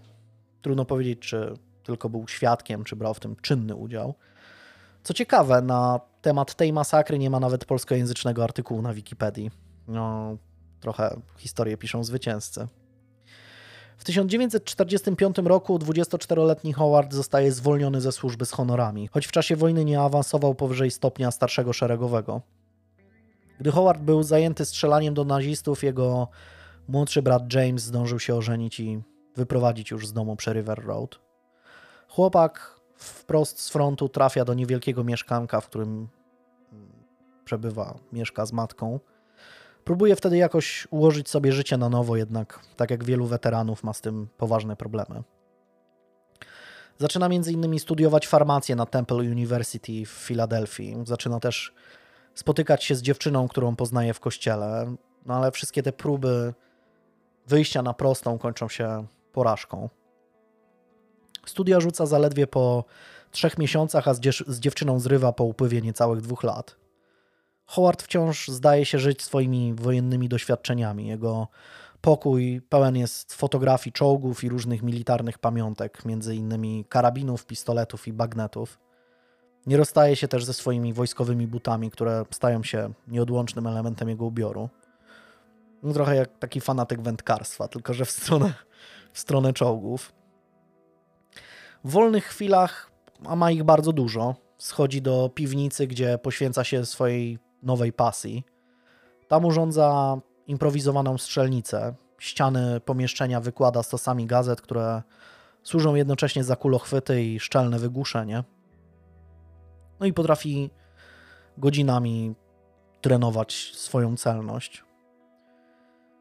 Trudy z odnalezieniem się w powojennej rzeczywistości potęguje fakt, że Howard nie jest zbyt lubiany w sąsiedztwie. Często zresztą wchodzi w spory z okolicznymi mieszkańcami. Jedne bywają poważne, a inne błahe. Problemem jednak jest to, że chłopak nawet te najdrobniejsze sprzeczki postrzega jako jakiś niewybaczalny dyshonor. Trzeba jednak przyznać, że wielu sąsiadów wyraźnie daje mu się we znaki. Ci niepytani o zdanie często decydują się wyrazić swoją opinię na jego temat. Chłopak słucha, że jest mamin synkiem, nierobem i pasożytem żeru- żerującym na matce, która haruje w fabryce, podczas gdy ten się obija. Robi tak m.in. miejscowy fryzjer Clark Hoover i Thomas Zegrino, właściciel pralni. Podobnych uwag w stosunku do chłopaka dopuszcza się też Dominik Latella, właściciel włoskiej restauracji na rogu, który nazywa chłopaka gangsterem. Wtóruje mu w tym Joe Hamilton, który mieszka dwa domy dalej i twierdzi, że Andrew już dawno powinien siedzieć w więzieniu. Ma to związek głównie z tym, że on właśnie strzela w tej swojej piwnicy, bardzo często chodzi z, z bronią przy kaburze, tak? I, I, no, nie podoba się to sąsiadom. Z drugiej strony Howard przez długi czas pamięta nawet drobne jakieś nieporozumienia. Nie daje mu spokoju choćby fakt, że w jednym ze sklepów źle wydano mu resztę, co również zakwalifikował jako element ciągnącej się jakby masowej nagonki na niego. To jednak nie wszystko. Mm, z racji tego, że dom, w którym mieszka Howard, nie ma własnego wyjścia na ulicę, to można z niego wyjść tylko bocznymi furtkami. Albo przez podwórko mieszkających obok Cohenów, albo przez zarośniętą błotnistą działkę. E, w razie czego też e, załączę do, do posta e, naszego na Facebooku mapkę, którą przygotowałem. Oho. Nie będzie to niestety mapka z tych, z tych takich śmiesznych, ale po prostu pokażę no, wam no, mniej więcej... Pan, pan Maruda, niszczyciel dobrej zabawy. Trochę tak, jestem niszczycielem dobrej zabawy, ale też tam po prostu będziecie mogli zobaczyć, jak to mniej więcej wygląda. Myślisz, że ktoś będzie chciał to oglądać? Nie, jest śmieszne. No dobra, wstawię jakieś, nie wiem, jakiegoś e, Grzegorza Halamek. Nie, no, wstaw taki, no, wiesz, taki, co, taki obrazek, że ktoś się na przykład wywraca na bananie. Na o, przykład, o. o, na przykład. Albo chłopa przebranego za babę. O nie, no tego to nie, to, to bez przesady. Bo ktoś boki sobie zerwie. Zerwie, no. Nie, nie, nie. No i e, Coenowie z tego faktu doskonale zdają sobie sprawę, więc często na złość Howardowi zakazują mu korzystać z tej swojej furtki. I chłopak jest zmuszony przedzierać się wraz z matką przez zarośla i błoto przy każdej okazji, kiedy tylko chce wyjść z domu po prostu. Coenowie często narzekają też na to, że chłopak za głośno słucha muzyki, a dla odmiany ich e, syn Charles często dla zabawy wali w ścianę yy, i gra na trąbce tylko po to, żeby wkurzyć swojego sąsiada. Kolejnym człowiekiem, który zachodzi za skórę Howardowi jest miejscowy szewc, John Pilarczyk. Polak, rodak. To znaczy przynajmniej pochodzenia polskiego, bo nie pisze się tak tego po polsku, tylko Pilarchik, cecha. E, no i ten podczas jakichś prac budowlanych nie dość, że zablokował tą jedyną furtkę, z której mógł korzystać Howard, jego matka, zablokował ją w taki sposób, że po prostu zwalił tam jakąś kupę żwiru czy czegoś, więc on już nie mógł w ogóle wychodzić ze swojego domu. To jeszcze podczas tych y, prac remontowych uszkodził rynny w taki sposób, że wszystko, co podczas ulewy spływało z dachu, płynęło do piwnicy rodziny Anru. No co można sobie wyobrazić, że y, wkurzyło również Howarda. Jako doświadczony działkowiec powiem, korzystać z beczek, korzystać z deszczówki. Deszczówka to jest złoto i skarb tak, największy. Tak, tak, to prawda, to prawda. Coraz bardziej się o tym przekonujemy, że woda to jest cenny skarb, zwłaszcza czysta woda. Y, szewc ponadto oprócz tych rzeczy, o których wspomniałem, na przykład miał też w zwyczaju na przykład wyrzucać śmieci przez płot do, na podwórko e, Howarda, co również mu nie odpowiadało. No mogło mu się nie spodobać lekko. Wiesz, no, no, no bardzo dziwne. Znaczy ja mieszkam w bloku, więc to już w ogóle by było dziwne, jakby sąsiad mi przez na okno na śmieci balkon na, na balkon rzuca. To już w ogóle by było totalnie dziwne, ale nawet w takim domku jednorodzinnym wydaje się dość dość no, mogłoby dojść do jakichś niesnasek. Tam sysi, sysi jakiś mały. Pewnego dnia zresztą Howard postanawia zemścić się na szewcu, łamiąc i rozrzucając deski, które Pilarczyk składuje na swoim podwórku. Bo... jest takim typowo polskim sąsiadem, widzę. Planuje ich użyć do budowy czegoś, no tak jak w tym amerykańskim stylu, że się to buduje z takich dech, yy, znaczy z takich no z drewna się buduje ten stelaż, tak? No to, no to mm, właśnie te, te, te deski, te, te, te, to drewno mu tam Howard rozpieprza po podwórku, żeby się na nim zemścić. Jeszcze innym razem chłopakowi wchodzi w drogę Karl Sorg, nastolatek korzystający od czasu do czasu ze sklepu mieszczącego się w tym samym budynku co mieszkanie rodziny Anru. Pewnego dnia Sork sprzedaje tam e, choinki, mm, które oświetla kolorowymi świątecznymi lampkami. No ale szybko okazuje się, że nastolatek kradnie prąd od swoich sąsiadów i to też doprowadza Howarda do szału. Była taka gra kiedyś fajna, Sąsiedzi z piekła rodem. Tak, super to była no. gra, no naprawdę.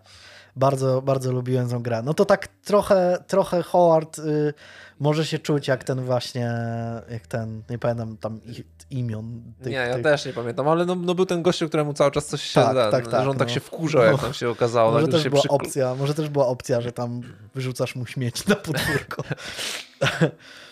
Największą nienawiść do sąsiadów budzi jednak w chłopaku fakt, że ci wytykają go palcami i obrażają ze względu na to, że podejrzewają go o bycie osobą homoseksualną. W latach 40. utrzymywanie jednopłciowych stosunków seksualnych za zgodą obu stron jest surowo karane długoletnimi wyrokami więzienia.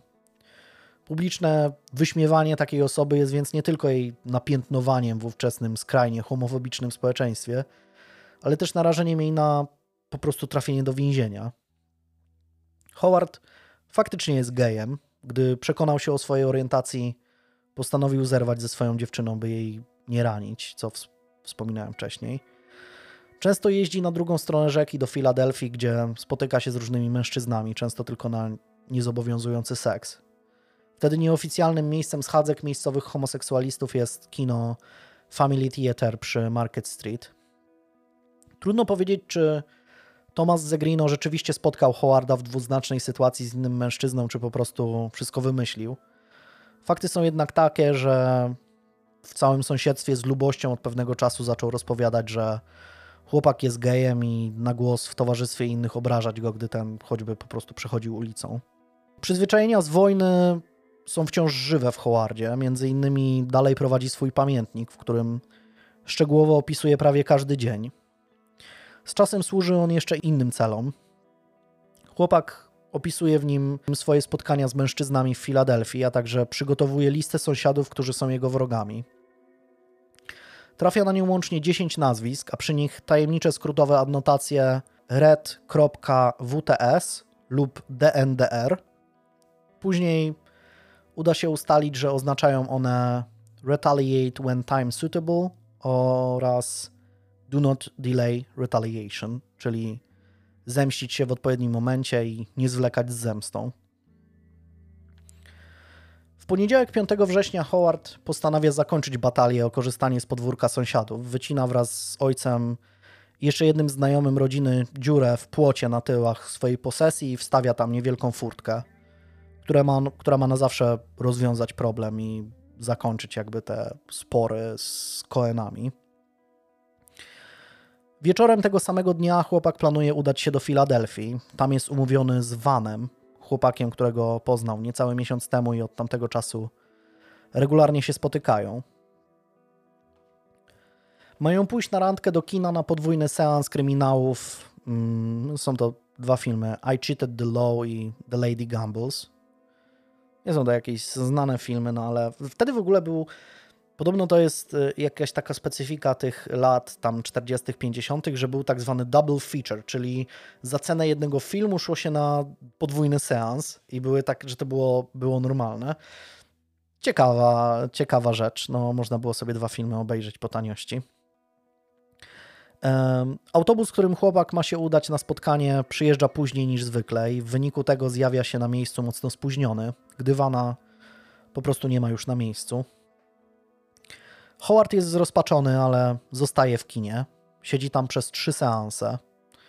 Nie będzie później w stanie wytłumaczyć, dlaczego spędził tam aż tyle czasu. Wraca do domu około godziny trzeciej w nocy i i orientuje się, że ktoś wyrwał dopiero co zainstalowaną furtkę z zawiasów, niszcząc przy tym ogrodzenie. To zdarzenie jest iskrą, która trafia na beczkę prochu. Nie interesuje go nawet, kto dopuścił się tego aktu wandalizmu. Howard właśnie decyduje się, by w końcu wymierzyć sprawiedliwość na swoich zasadach. W nocy z poniedziałku na wtorek nie śpi ani sekundy. Leży w łóżku i obmyśla plan. Wstaje około godziny ósmej, kąpie się, goli, zakłada białą koszulę, muchę i swój najlepszy dwurzędowy brązowy garnitur. Gdy wchodzi do kuchni, Freda od razu zauważa, że jej syn jest dziwnie nieobecny. Howard je śniadanie, po czym schodzi do piwnicy. Ma w planach zabić matkę, by ta nie była świadkiem tego, co za chwilę ma się wydarzyć. Gdy jednak staje nad jej głową z ciężkim kluczem w ręce, nie jest w stanie odebrać jej życia. Kobieta przerażona zachowaniem syna natychmiast ucieka z domu. Howard nie traci czasu. Bierze swojego 9 mm Lugera, zapasowy magazynek załadowany ośmioma nabojami, a także upycha kilkanaście sztuk amunicji po kieszeniach i wychodzi na ulicę. Jest 9.20 rano, gdy pojawia się u szewca, 27-letniego Johna Pilarczyka. Ledwo przekracza próg jego zakładu i od razu bez słowa strzela do mężczyzny, najpierw w brzuch, a później w głowę, po czym wychodzi. Kilka sekund później otwiera drzwi salonu fryzjerskiego, w którym Clark Hoover strzyże sześcioletniego Orisa Smitha, siedzącego na białym drewnianym koniu. Chłopiec już na następny dzień ma rozpocząć naukę w szkole podstawowej. W środku znajduje się matka sześciolatka i kilkoro innych dzieci czekających na swoją kolej. Gdy Howard wchodzi do środka, kieruje się w stronę Hoovera. Lufę pistoletu przykłada jednak najpierw do piersi chłopca i naciska spust. Zaraz po tym z bliska strzela też do Hoovera. Pomimo tego, że w środku znajdują się inni ludzie, ten zdaje się ich nie zauważać. W ułamku sekundy matka Orisa zrywa się z krzesła i z krzykiem podbiega do umierającego syna. Anru w milczeniu wychodzi i kieruje się w stronę apteki. Jej właściciel, 40-letni Morris Cohen, słysząc strzały, wychyla się przez drzwi wejściowe, by zobaczyć, co się dzieje. Gdy jednak zauważa sąsiada z pistoletem w ręku idącego w jego stronę, natychmiast chowa się w środku i biegnie na górę, by ostrzec swoją rodzinę. W progu apteki Howard staje twarzą w twarz z Jamesem Hattonem. Poznaje go, jest to 45-letni agent ubezpieczeniowy, który kilkukrotnie bywał w ich domu. Mężczyzna nigdy nie miał zatargów z chłopakiem, w aptece znalazł się zupełnie przypadkiem. Wszedł tam tylko na chwilę, by kupić coś zimnego do picia przed rozpoczęciem pracy. Howard, chcąc, by ten zszedł mu z drogi, mówi: Przepraszam pana. Hatton nie reaguje na polecenie, a przynajmniej nie robi tego wystarczająco szybko. Natychmiast padają dwa strzały, jeden skierowany w klatkę piersiową mężczyzny, drugi w jego głowę. Agent ubezpieczeniowy w białym garniturze pada martwy w progu apteki. W tym czasie Morris Cohen jest już w mieszkaniu na górze. Jest tam jego 38-letnia żona Rose, 63-letnia matka Minnie i 14-letni syn Charles. Mężczyzna wydaje swojej rodzinie polecenie, by ci się gdzieś ukryli, po czym wychodzi przez okno na dach werandy. Howard bez słowa przechodzi nad nieruchomym ciałem Hattona i wchodzi po schodach do mieszkania Cohenów.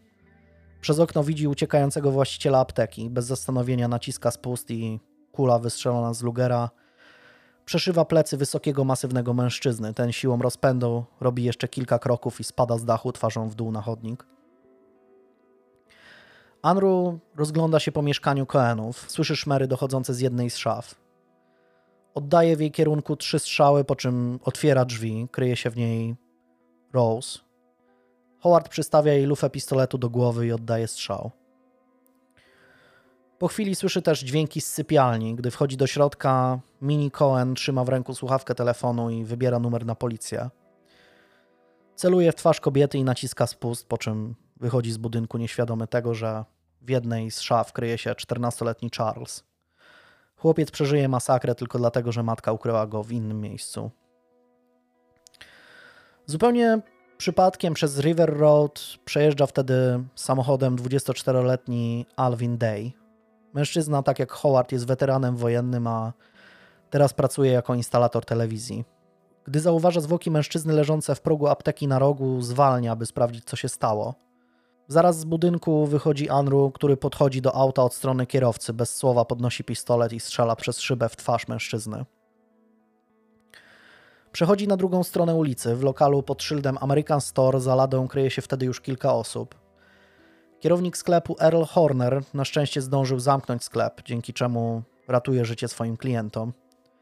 Howard dziurawi drewniane drzwi kilkoma strzałami, ale nikt w środku nie zostaje nawet ranny. Wtedy uwagę mordercy odwraca samochód, który zatrzymuje się na światłach tuż za jego plecami. Za kierownicą siedzi 37 Helen Wilson, na fotelu pasażera jej matka 68-letnia Emma Matlack, a między nimi syn Helen 9-letni John Wilson. Howard podchodzi do auta i trzykrotnie strzela. Obie kobiety umierają na miejscu, a chłopiec jest śmiertelnie ranny w szyję i umrze następnego dnia w szpitalu. Hałasy dochodzą też do uszu dwuletniego Thomasa Hamiltona, który z dziecięcą ciekawością podchodzi do okna na parterze, rozsuwa zasłony i wygląda na ulicę. Ruch firanki kątem oka rejestruje Howard i oddaje na oślep w tym kierunku pojedynczy strzał. Zbłąkana kula niestety trafia chłopca w głowę i ten umiera na miejscu na oczach swojej matki i brata, którzy też są w tym czasie w pokoju. Wtedy Andrew wchodzi do pralni przylegającej do domu Hamiltonów. Jej właściciele są małżeństwem od zaledwie miesiąca.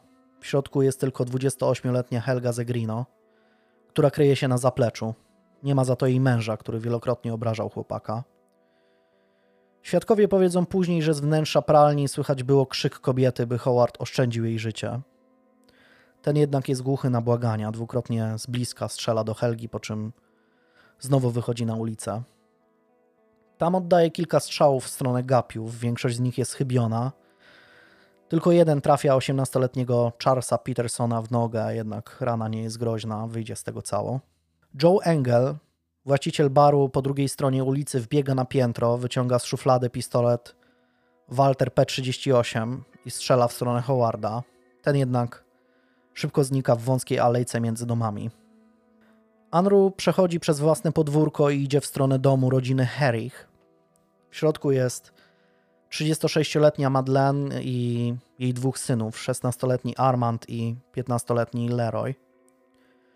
Howard wchodzi do domu bez trudu przez otwarte drzwi. W środku oddaje trzy strzały w kierunku kobiety. Dwa z nich są niecelne, ale trzeci trafia ją w lewe ramię. Wtedy w obronie matki na strzelca rzuca się starszy z braci. Andrew bez trudu radzi sobie z nastolatkiem. Uderza go rękojeścią pistoletu w głowę i strzela do niego z bliska, również trafiając go w ramię. Zaraz po tym kieruje lufę Lugera w kierunku klatki piersiowej chłopaka i naciska spust. Zamiast wystrzału słychać jednak tylko kliknięcie. Magazynek jest pusty. Nie mija nawet 15 minut, a Howard wraca do domu, słysząc dźwięk zbliżających się policyjnych syren. W środku ma jeszcze całą masę broni i amunicji, ale nie odda już ani jednego wystrzału. Gdy policjanci zjawiają się na miejsce, jest już po wszystkim. Z okna na piętrze woła ich w panice Charles Cohen. Wskazuje im, gdzie ukrył się sprawca. Przy River Road mm, w ciągu kilku chwil zjeżdżają się radiowozy z całej okolicy. Funkcjonariusze uzbrojeni w strzelby i karabiny maszynowe okrążają szczelnie cały budynek. Jest ich łącznie około 50. Nawołują zabarykadowanego w mieszkaniu Howarda, by się poddał, strzelają seriami w, w kierunku okna w jego pokoju. Wtedy ma miejsce bardzo nietypowa sytuacja. Philip Buxton, dziennikarz Camden Evening Courier, dowiaduje się o trwającej strzelaninie i wpada na pewien pomysł. Sięga z półki grubą książkę. Szybko udaje mu się odszukać nazwisko Andrew. Tuż po godzinie 10 w pokoju Howarda rozlega się dźwięk dzwoniącego telefonu. Chłopak zwleka się z łóżka i podnosi słuchawkę. Grzecznym, spokojnym głosem mówi: Halo? Czy rozmawiam z Howardem? pyta Buxton. Tak, Howard z tej strony. Z kim dokładnie chce pan rozmawiać? odpowiada chłopak. Z Howardem Andrew, wyjaśnia dziennikarz, słysząc w tle dźwięki wystrzałów i tłuczonego szkła. Kim pan jest i czego pan chce? pyta wciąż niewzruszonym głosem Howard. Jestem przyjacielem, chcę tylko wiedzieć, co oni ci robią, pyta Buxton. Cóż, oni na razie jeszcze nic mi nie zrobili, ale ja zrobiłem im dużo, odpowiada chłopak. Ilu zabiłeś? Pada kolejne pytanie. Jeszcze nie wiem, nie liczyłem, ale chyba zrobiłem dobry wynik.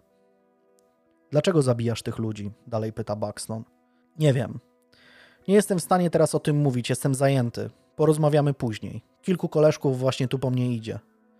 Słyszy w słuchawce dziennikarz grzeczną odpowiedź przeplataną hukiem wystrzałów i zaraz po tym Howard rozłącza się. Mniej więcej w tym samym momencie po dachu werandy, z której niedawno spadł postrzelony Morris Cohen, zakrada się jeden z policjantów i przez podziurawione kulami okno wrzuca do pokoju granat z gazem łzawiącym. Z wnętrza mieszkania słychać wyraźne ok, poddaję się, już schodzę. I chwilę później w drzwiach pojawia się Howard z rękami w górze. Nie próbuje stawiać jakiegokolwiek oporu. Policjanci bez trudu skuwają mu ręce kajdankami i prowadzą do radiowozu. Wtedy jeden z funkcjonariuszy pyta się chłopaka, co jest z tobą nie tak, jesteś psycholem? No i ta nieuprzejmość bardzo nie podoba się Howardowi i oburzony odpowiada, nie jestem żadnym psycholem, z moim umysłem jest wszystko dobrze. Pięć minut przed godziną 11 rozpoczyna się przesłuchanie. Mm, przez dwie godziny prokurator Mitchell Cohen, niespokrewniony z zabitymi Cohenami, szczegółowo wypytuje Howarda o przebieg wydarzeń oraz motywację jego działania. Na samym początku Cohen mówi do chłopaka, tu cytat, jesteś aresztowany pod zarzutem zabicia ośmiu czy dziewięciu osób, czy jesteś świadomy swojego czynu, ale Howard odpowiada spokojnie, zasługuję na wszystko, co mnie teraz spotka, powiem prawdę o wszystkim, co zrobiłem.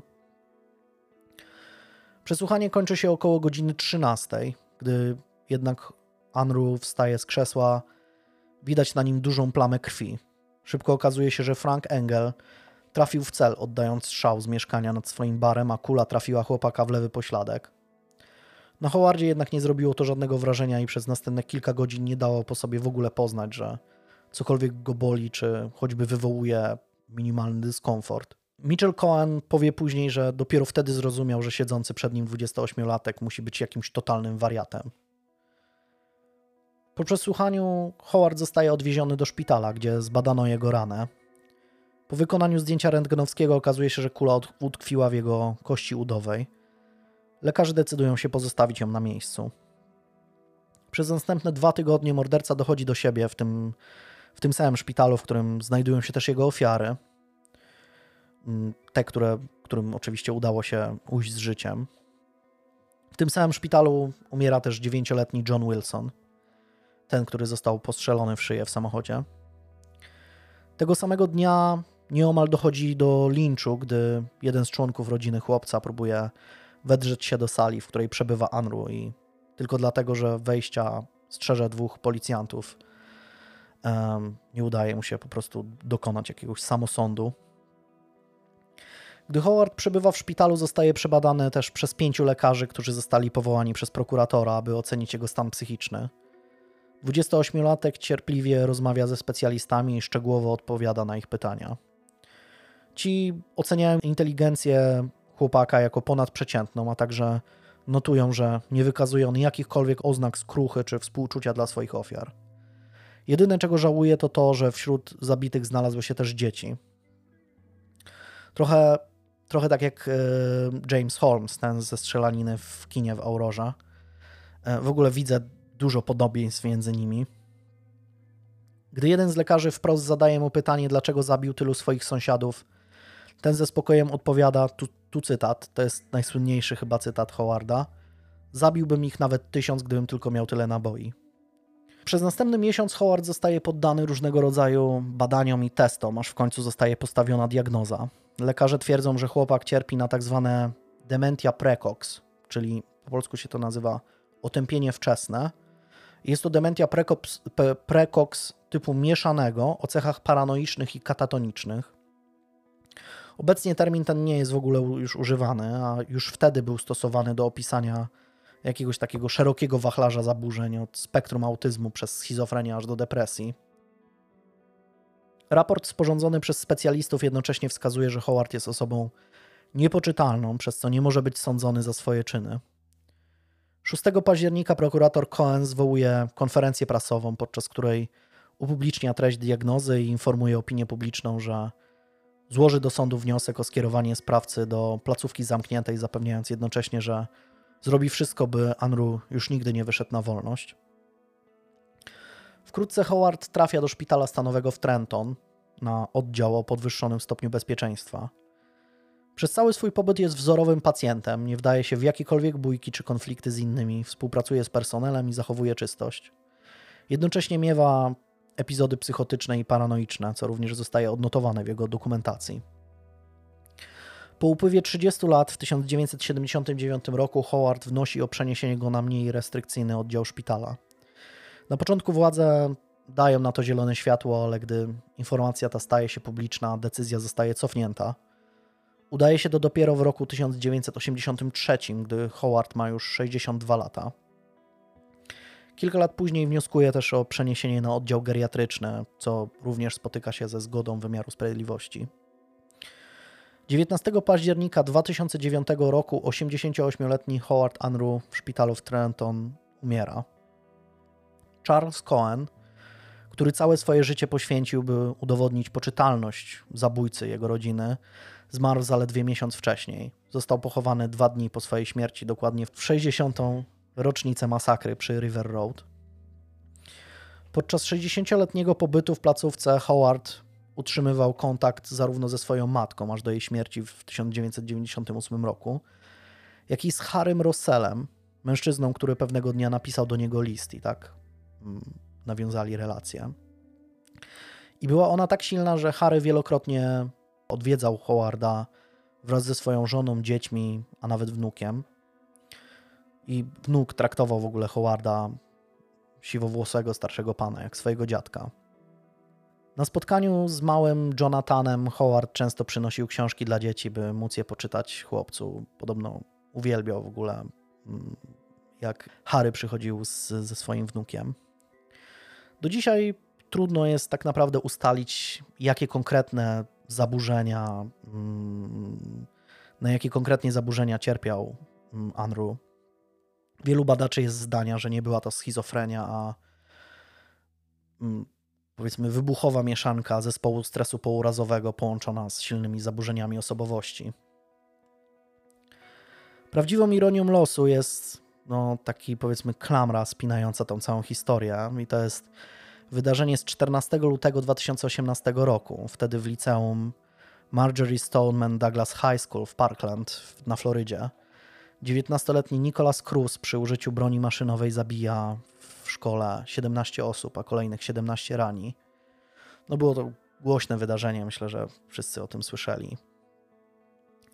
Ze strzelaniny wychodzi cało Carly Novell, tylko dlatego, że podczas masakry ukryła się w szafie, dokładnie w taki sam sposób jak prawie 70 lat temu wcześniej jej dziadek Charles Cohen. I to koniec tej, myślę, strasznie smutnej historii.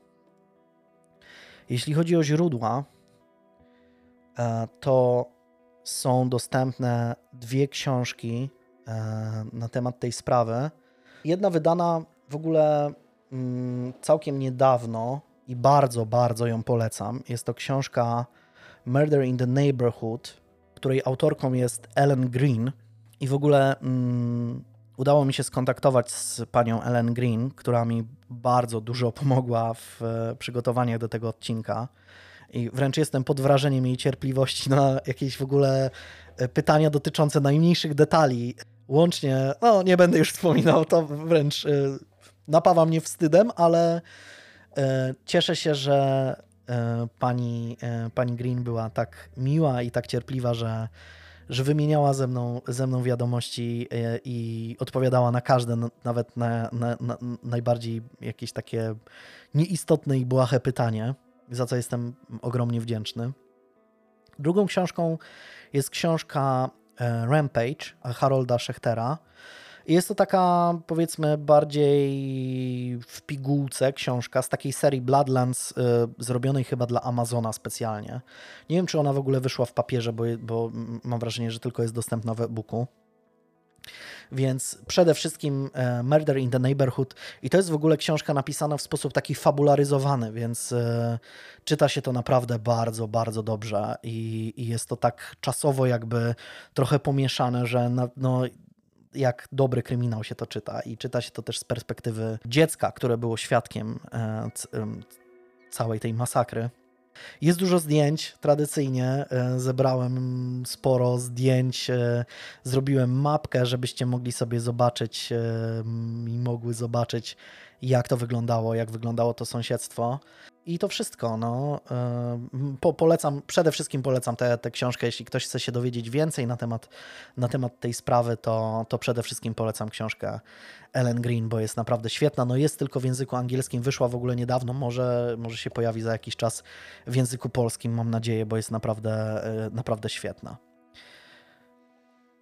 Nie no, jak polecasz tak najbardziej, to trzeba tak, szczególnie, że, że widzę to jakaś zażyła, nie, zażyła no, znajomość może, się, narodziła. Może nie zażyła, zażyła znajomość, ale, ale po prostu e, no... no bo tam, tam zacząłeś mówić, że jakieś, jakieś takie, wiesz, pytałeś się o różne durne rzeczy, to, to, to wiesz, zabrzmiało jakbyś się pytał właśnie jak ćmę bukszpanową, wiesz. jak się pozbyć ćmy bukszpanowej. Rzeczy związane, rzeczy związane ze sprawą, ale po prostu czasami tak mam, że jakieś E, jakieś nawet najmniejsze detale czasami nie dają mi spokoju i, i, i miło było po prostu porozmawiać z osobą, która podobnie jest powiedzmy pasjonatem, tak? I, i, i, można, I można z nią pogadać. Naprawdę świetna książka, jak ktoś czy, lubi czytać po angielsku, czyta po angielsku, to, to naprawdę Murder in the Neighborhood jest dostępne też na Amazonie w e-booku, więc, e, więc warto. Naprawdę, e, naprawdę świetna książka. A teraz oczywiście słucham Ciebie.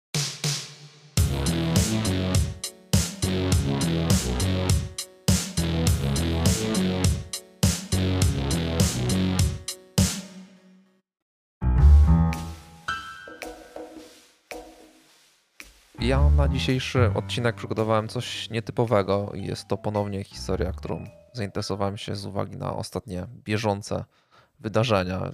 Jakby to połączenie będzie, będzie na końcu, ale to, co się aktualnie dzieje, gdzieś tam zapaliło mi w głowie pewną lampkę. O, że jest to historia nie do końca znana w Polsce, głównie pewnie z tego powodu, że jakby nastąpiła poza naszymi granicami, to w bardzo odległych czasach, to, to myślę, że warto ją przypomnieć mm, i w ramach zapowiedzi. Tak czasami mi się zdarzało opowiadać historię, kilka historii w trakcie mojej jednej historii, tak?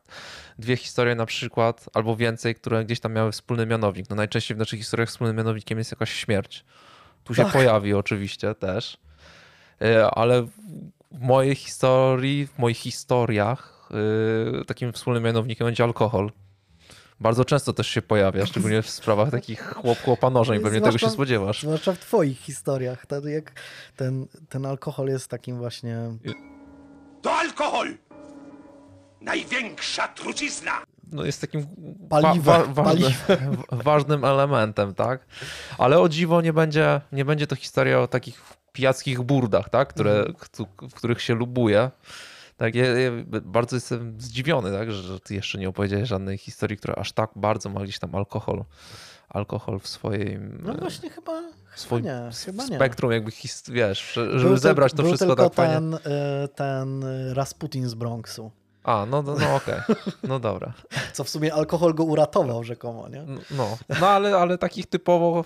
Tak, tak, tak, to prawda. No nie, ale to jest fajne, że mamy jakby inne historie, które nas, nas jarają, tak? Yy, ty na przykład lubisz Zodiaka, tak? I ja nie będę się na, nie będę się na ten temat w ogóle wypowiadał. Dzisiaj przyniesiemy się do Londynu na Tottenham Court Road w dniu 17 października 1814 roku. Żeby móc to sobie w głowie umiejscowić na mapie Tottenham Court Road, jest to jedna z głównych ulic w centralnym Londynie. Na skrzyżowaniu omawianej ulicy, mm, to, czyli Tottenham Court Road i Oxford Street, znajduje się browar Horseshoe, a założony został już w 1764 roku.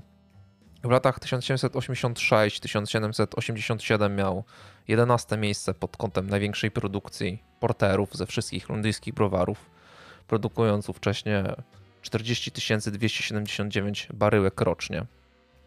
Wspominam tutaj o porterze, bo jest to rodzaj piwa od dawna w Wielkiej Brytanii uwielbiane.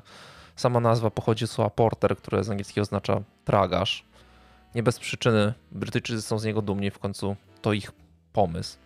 Angielski porter wywodzi się z mieszanki trzech stylów piw typu ale, a powstało ono w 1730 roku i służyło ono jako idealny napój dla klasy robotniczej. Z uwagi głównie na fakt jakby stosunku jakości do ceny, tak? No to jakby, był takim jak dla Polaka jest Harnaś Tatra, nie? Mhm. Nie jest to kuflowe, ale nie jest to jeszcze piwo, nie, piwo kraftowe, tak? A jest, jest jakimś takim ale środkiem. jest też właśnie porter bałtycki, nie? Który jest takim yy, tak, polskim, polskim tylko specyfikiem. Akurat specyfikiem. Portery zostały wymyślone właśnie tam. Mhm. One zdobyły sporo, jakby mocno gdzieś się, się wryły w, tę, w, tą, w tą wschodnią kulturę piwowarstwa, tak? Mhm. Tylko y, porter bałtycki jest, y, wiesz co, jest piwem dolnej fermentacji. Jest, on jest trochę inny niż ten, ten brytyjski, tak? Ten zwykły. Dlatego on ma tam swoją nazwę portera bałtyckiego. Nie ma z nami tutaj Tomka Kopyry, który mógłby tutaj rozwinąć tę myśl. No, no, wiesz, poza tym akurat jeszcze wtedy y, portery były o jeszcze większym woltażu. Teraz już się nawet kojarzy porter, jednak ja też lubię portery sobie mm. wypić, ale one raczej mają większy woltaż niż te zwykłe jakieś tak, tam pilsy na przykład, nie? piwa. Tak. No ale tak w totalnym skrócie, jakby do ich ważenia jako e, słodu bazowego używa się słodu jasnego, a barwę uzyskuje przez dodatek słodu ciemnego, takiego palonego, karmelowego. Dlatego one mają taki specyficzny kolor, tak? Specyficzną barwę naprawdę smaczne rzeczy, aż się wiesz, ślinka leci, siurek się podnosi, nie? Cytując klasyka, no bo naprawdę, naprawdę portery rzeczywiście, a Polacy są świetni, jeżeli chodzi o porter bałtycki właśnie. Tak, tak, naprawdę tak. to y, wiele browarów zdobywa spore nagrody na, na, różnych właśnie spotkaniach, gdzieś tam konkursach, jeżeli chodzi o, o właśnie produkcję tego piwa. No ale wracając do historii, pod koniec 1809 roku Browar ten, o którym wspominałem, czyli jakby w wolnym tłumaczeniu podkowa, tak? Może tak będzie łatwiej. Został przejęty przez Henry'ego Maxa, który był wspólnikiem jednego z największych londyńskich browarników porterowych, czyli browaru Griffin. Tego samego, w którym jego ojciec, czyli ojciec Henry'ego, jako współwłaściciel skonstruował największą kadzie w Londynie, zdolną pomieścić 20 tysięcy hektolitrów piwa. Było to spowodowane tym, iż piwa były kuparzowane, czyli mieszane jakby stare partie z nowymi partiami, czyli to, co gdzieś tam się wyleżało, było mieszane z tymi, z tymi świeżymi. No i dlatego, żeby zwiększać produkcję, trzeba było powiększać kadzie tak naprawdę, czyli one były totalnie wielkich rozmiarów, tak? Można powiedzieć, że niewyobrażalne rozmiary w wielu, wielu kadzi. Ta, w której majstrował ojciec Henry'ego, otworzono w roku 1790 miała 10 metrów wysokości i 30 szerokości, czyli można sobie to wyobrazić, jak, jak, jak ogromne to było. No i jak popularny był wówczas porter, popularne właśnie było to kuparzowanie i te ogromne kadzie, taki wykupionym browarze o nazwie właśnie Podkowa. Zaczęto robić wszystko zgodnie z tradycją i sztuką. Henry, inspirując się dużą kadzią ojca, skonstruował drewnianą wersję wysoką na 22 stopy, czyli to jest około 6,7 metra zdolną y, pomieścić 18 tysięcy hektolitrów piwa. Kać oczywiście była zabezpieczona dookoła żelaznymi opaskami, z których taka jedna ważyła niebagatela 700 kg i to była jedna z mniejszych opasek, tak? Jedna z mniejszych miała 700 kg, większość miała około tony, czyli taka jedna żelazna opaska miała około tony. Dnia 17 października 1814 roku George Creek, wieloletni pracownik warzelni, od 17 lat w firmie, a od ponad 6 lat przy samym procesie ważenia i, i kadziach, tradycyjnie stawił się w robocie i dokonał analizy procesu ważenia i stanu kadzi. W to poniedziałkowe popołudnie odpadła jedna z dużych żelaznych obręczy kadzi, czyli ta, o której wspomniałem, ta najmniejsza, ważąca zaledwie, tak, zaledwie 700 kg która to zsunęła się z obrysu kadzi i końcowo pękła.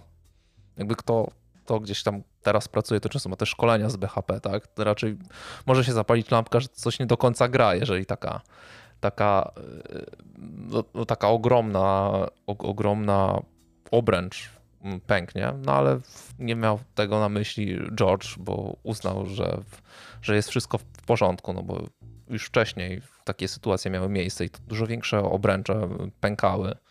Było to podobno, podobno kilka tak naprawdę rocznie, czyli dwie, dwie albo około dwie albo trzy pękały każdego roku. Dlatego George postanowił napisać tylko krótką notkę o konieczności naprawienia tej obręczy i wrócił do swoich zadań. Samych tych obręczy było 29, więc co by tam tu się przejmować taką jedną i to jeszcze najmniejszą. George trzymał list w ręku, aby wysłać go panu Youngowi, który był konstruktorem, około w pół do piątej wieczorem, czyli około godziny po padnięciu obręczy. Stał w pomieszczeniu obok, gdy nagle usłyszał donośny odgłos trzasku. Od razu po jego usłyszeniu pobiegł do magazynu, gdzie znajdowały się kadzie i napotkał go przerażający widok. Brodził po pomieszczeniu, w, jakby w piwie do, do, do kolan. Jedna strona domu o wysokości około 8 metrów ze znaczną częścią dachu leżała w ruinie. W środku pomieszczenia zauważył pod gruzami własnego brata, wyciąganego spod ruin przez współpracowników. Okazało się, że to pobieżne traktowanie obręczy, sunięcie tej mniejszej spowodowało w końcu kulminację, przez którą doszło do pęknięcia większych obręczy, wywołując około 4-metrową falę piwa, która zniszczyła 8-metrową ścianę grubą na około 2,5 cegły i zalała ulicę Londynu. Siła, jakby tak jak widać, była niewyobrażalna, skoro udało jej się zburzyć mur obiektu, więc również też automatycznie naruszyła inne kazie, które też dodały jakby swoje hektolitry tak, do tej ogromnej fali tego piwnego tsunami, tak można powiedzieć. No pewnie jakiś Janusz mógł sobie zażartować, że szkoda, że to wiesz, że to nie u, u mnie wiesz, u mnie na wiosce się nie wydarzyło. No ale niestety takie rzeczy, wiesz, to przyjemne to są co najwyżej w serialu gdzieś świat według kiepskich, nie? To mogłoby się wydarzyć, a, a jednak tu to pokazuje, jak bardzo ta siła tego browaru, tak, który tam wypłynął na ulicę Londynu była niszczycielska. Także równowartość około 2,5 miliona kufli portera wylała się po ulicach Londynu, niszcząc oprócz budynku browaru dwa domy oraz uszkadzając kolejne. Był to czas, w którym nie mieszkano, tak nazwijmy, w najlepszych rezydencjach. Wiele osób spędzało swój czas w piwnicach budynków, bo i sam Londyn jako miasto nie było tak potężne i bogate ludnościowo, co teraz. To wpłynęło na fakt, że kilka osób nie dało rady się uratować i zginęło topiąc się w piwie. The Morning Post opisywał scenę katastrofy jako ogromną masę ruin. Otaczająca scena spustoszenia przedstawia najbardziej okropny i przerażający wygląd, równy temu, który może spowodować pożar lub trzęsienie ziemi. Fala alkoholu przebijając się przez jedną ze ścian browaru zabiła nastoletniego suszącego w sąsiednim pubie Tavistock Arms. Stąd ta fala rozlała się na Great Russell Street i wypełniając piwnice i niszcząc domy. Pozostałe ofiary zginęły na New Street, małej, ale gęsto zatłoczonej alejce na tyłach browaru. Byli w wieku od 3 do 63 lat. W jednym przykładowo znajdowała się matka i córka i matka tak jakby zginęła bezpośrednio gdzieś tam pod tym nurtem piwa, który wdarł się, wdarł się przez okno. Natomiast córkę porwał ten cały prąd, ten cały nurt, wyrwał ją z mieszkania i utopiła się po uderzeniu w ścianę. Ponadto zmarły cztery osoby czuwające nad trumną zmarłego dziecka. Oczywiście wiele osób, te wszystkie osoby znajdowały się w piwnicach najczęściej, no bo z racji tego, że wiele osób tam w ogóle mieszkało w ówczesnym czasie po piwnicach, dlatego tak, jakby tak wiele ofiar było spowodowane właśnie tym, tą powodzią. I tak, jeżeli chodzi o, o bilans tej tragedii, to wyniósł on 8 ofiar śmiertelnych, w tym Eleanor Cooper, 14 lat, służąca pana Richarda House'a, który w tym momencie tylko po prostu zmywał naczynia. Mary, mężatka wieku 30 lat. Thomas Mary, lat 3, syn Mary z byłego małżeństwa. Hannah Benfield, wieku 4 lat i 4 miesięcy, uduszona pod wodą. Sarah Bates, wieku 3 lat i 5 miesięcy. Anne Saville, wieku 60 lat. Elizabeth, Elizabeth Smith, mężatka wieku 27 lat i Catherine Butler, wdowa lat 63. Wiele osób z samego browaru trafiło do szpitala z ciężkimi obrażeniami, jednak udało im się wszystkim wyjść z tego obronną ręką. Jak łatwo się domyślić, po całym zdarzeniu ludzie jakby wybiegli na ulicę z miskami, wiadrami, wszystkim innym, co, w co można jakby wlać ten złoty trunek. Chociaż w tym przypadku bardziej, no skoro porter to ciemny trunek, tak. tak. Jakby i ten cały szał korzystanie z alkoholu na ulicy doprowadził najprawdopodobniej do wielu kolejnych śmierci, już wynikających bezpośrednio z zatrucia alkoholem. Było ich podobno bardzo dużo, ale jakby źródła podają, wskazują jakby pewniaka tylko jedną osobę, tak? Czyli jest jakby jako pewniak jest tylko jedna osoba, która zginęła, ale przewiduje się, że najprawdopodobniej dużo więcej.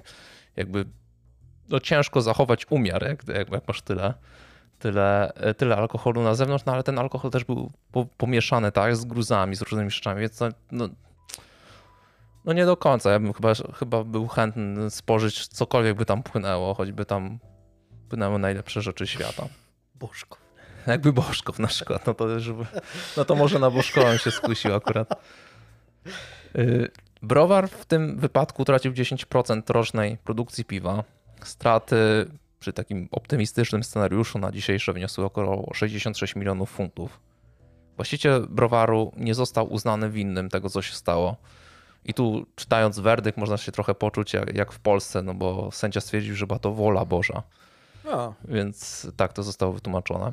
Co by nie mówić, jednak jakby ta moralność właściciela jednak trochę go ruszyła i zajął się finansowaniem pogrzebów osób, które w tej tragedii straciły życie. Sam browar, pomimo wielu problemów finansowych i, i balansowania na granicy bankructwa spowodowanej tą londyńską powodzią piwną, funkcjonował na tym Tottenham Court Road nieprzerwanie do 1921 roku. Później przestał już jakby odpowiadać wizualnie temu, jak powinna wyglądać ta część miasta i został tak jakby trochę karnie przeniesiony. Ostatecznie jego funkcjonowanie zostało wstrzymane w 1961 roku. I tutaj można by skończyć historię, jednak przy tego typu tragediach warto wgłębić się jakby w historię samego miejsca, a to akurat może być czytane też jako miejsce przeklęte, które często, jak gdzieś się wydarzy jakaś tragedia, no to patrzy się gdzieś tam przez historię danego miejsca, jak wiele osób y, mogło ponieść śmierć albo jakieś obrażenia w związku jakby z tym miejscem. I tak na przykład w piątek 3 maja 1844 roku George Smith, kominiarz, który został zatrudniony do czyszczenia silnika parowego w warzelni, po zakończeniu pracy przypadkowo dotknąć miał szybko wracającego się koła, gdzie jak, jakby zgodnie z prawami fizyki został dosyć szybko tam wciągnięty i doszło do oderwania jego kończyn oraz głowy, które odpadły w totalnie w innych kierunkach. Chłopak miał zaledwie 17 lat. W sobotę 20 października 1849 roku Harvey Thompson, zajmujący się ładowaniem wózka zbożowego w tym browarze, podczas wyrównowania zboża nagle dostał ataku epilepsji. Robotnicy na górze nieświadomi dalej milili ziarno, a mężczyzna był całkowicie zakryty. Po jakimś czasie zostali oni zaalarmowani, jednak zdecydowanie za późno i Kostucha zawitała do browaru po raz kolejny. 17 marca 1840 roku John Caleb w trakcie pracy został zmiażdżony przez inny pojazd, przez co konieczne było amputowanie mu obu nóg. 16 marca 1981 roku Henry Dunfield, lat 36, rozładował worki ze słodem w browarze, kiedy kilka worków nagle oderwało się od łańcuchów podczas ściągania do browaru z wagonu i spadło na niego miażdżątko w tak przeraźliwy sposób, że złamał większość żeber. Został przeniesiony do szpitala Middlesex, gdzie zmarł.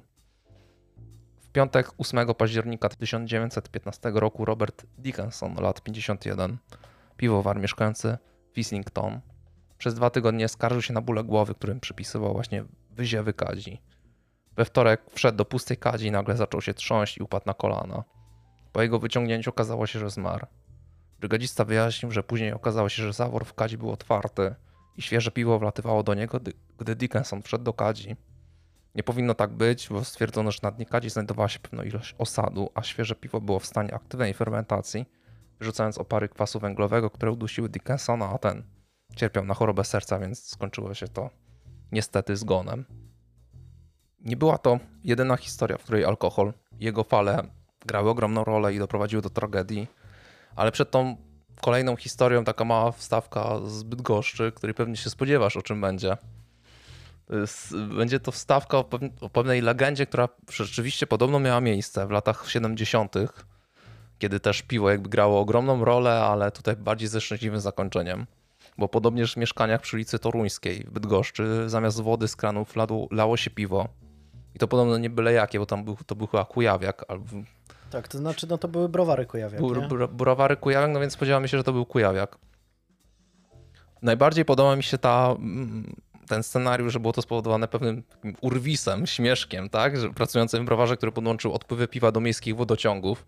I ta, ta legenda mi się najbardziej podoba. No, podobno ofic oficjalna wersja jest taka, że zostały zakupione jakieś tam wirówki szwedzkie, które gdzieś oddzielały drożdże od, od piwa i trzeba było je czyścić, tak? I wymieniać te, znaczy czyścić te talerze, więc zostało jakby browary zostały podłączone do, do miejskich wodociągów, a że ciśnienie było za niskie, no to nagle tam to piwko się nie trafiło, stety, nie niestety, stety trafiło, trafiło do, do wodociągów i po, podobno, podobno ludzie myli, myli samochody nagle piwkiem, okazało się, że wiesz, że, że pranko robione piwkiem.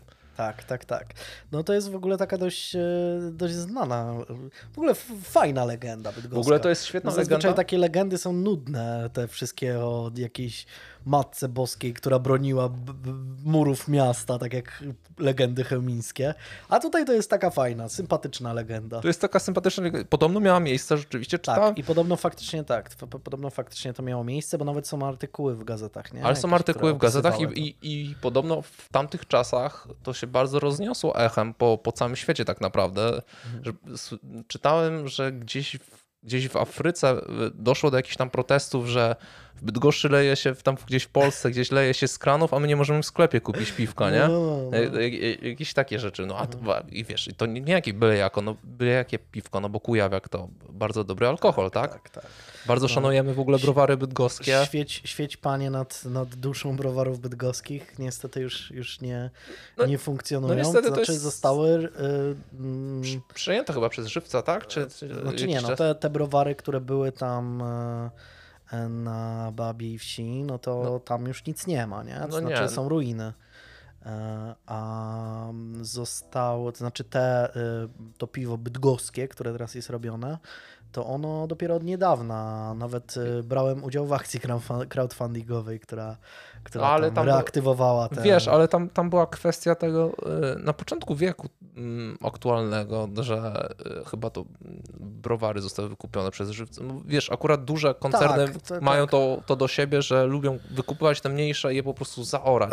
No, no obecnie chyba taka sytuacja jest w Koszalinie? Browary Koszalin. Tak, tak, tak. Je, je, jest podobna sytuacja. No, no, na szczęście teraz powoli te, te, te mniejsze browary gdzieś tam są dostrzegane przez ludzi i, mhm. I jakby ma, mają rzeczywiście mm, branie, tak? Że, że, że, ludzie są chętni, żeby kupować kraftowe piwa, no ale przez długi czas było tak, że po prostu te wielkie koncerny kupowały małe browary, mówiły, ej, okej, okay, wszystko będzie dobrze, będziecie no. pracować, fajnie, poklepane po plecach. Tak, tak, tak. No. A później wiesz, a później jest kopniak w dupę, zaorane Strasznie wszystko. Smutne. Strasznie smutne, no przecież też w Grudziądzu były browary, e, te, te, te, te browary grudziądze to tak zwana mocna dziewiątka chyba, czy jak to się nazywa? Nie, ale bydgoskie naprawdę miał, bydgoskie było to, to nie był taki totalnie regionalny, jakby to, to nie był mały browar, tak? Nazwijmy go to nie, tak. Nie, to, były, no, to było ogromne, duży, nie? Duży, oczywiście, że tak. Oczywiście, że tak. No, no, no smutne, a, czy, a czy sama y, y, powiedzmy legenda, czy historia, historia o, no, znaczy podobno o piwie, to... które rzekomo przez pół dnia płynęło w, znaczy, tak, czyta... z bydgoskich kranów jest bardzo Czytałem, bardzo czytałem wywiad z ówczesnym prezesem e, browarów, no to mówi, że to było pół godziny, tak? Czytałem też gdzieś, że pół dnia, tak? No, no, no. Raczej to było podobno przez pół godziny rzeczywiście, no kto się, kto zdążył ogarnąć, to podobno miał wanny pełne browarów. No piękne, piękna historia. No. Piękne, piękne to musiało być czasy. No bardzo, bardzo, bardzo się cieszę, że mogłem tam gdzieś tu wpluć taką historię, która, która ma, ma szczęśliwe zakończenie. No, nikt, nikt raczej tam, nikt smutny po tej całej historii nie był, że tam, że akurat mógł sobie kąpiel taką piwną zrobić albo że tam, nie wiem, samochód został piwem wymyty, no to później można było coś, coś wykombinować, no, zwykłą wodą zmyć, ale, ale co, co zapaszek został, to został. No. no i tak szybciutko od Londynu przez Bydgoszcz przeniesiemy się jeszcze na chwilę do Glasgow. Tam w 1825 roku powstała destylarnia Loch Catherine, zajmująca się produkcją whisky Adelphi. Jesteśmy sobie w stanie teraz takową, takową nabyć drogą kupna. No ale jak to jest z Wisconsin, kupisz tak naprawdę za 90 zł, kupisz za 1090, nie? Tej samej marki. No ale już jakby to nie jest to samo, bo od 1993 roku produkowana jest już w destylarni Arden Muchan, a nie w miejscu, o którym jakby będzie ta kolejna historia, bo sama destylarnia Loch Catherine została zamknięta w 1907 roku, więc nie jest to to samo, tak jak, tak jak wspominaliśmy teraz o, o piwku. Znajdowała się ona w dzielnicy Gorbals y, w Glasgow, gdzie aktualnie znajduje się centralny meczet. Wczesnym rankiem 21 listopada 1906 roku jedna z ogromnych kadzi bez większych zapowiedzi zawaliła się, uwalniając ogromną ilość gorącej whisky. Kać mieściła około 50 tysięcy galonów cieczy i znajdowała się na najwyższym piętrze budynku, gdzie jakby jeden galon wynosi, no nie wiem, troch, trochę poniżej 4 litrów, więc to można sobie od razu gdzieś unaocznić. Napierająca siła whisky zebrała ze sobą kolejne dwie kadzie i zalała cały obszar destylarni, kończąc na piwnicy, gdzie znajdowała się składownia odpadów składowych. Razem fala whisky miała objętość około 150 tysięcy galonów. Taka wielkość nie ograniczyła się tylko do budynku, w którym znajdowały się kadzie, a wypłynęła na ulicę. Na ulicy na zewnątrz kilku służących z wozami czekało, aby zebrać zboże na paszę dla bydła.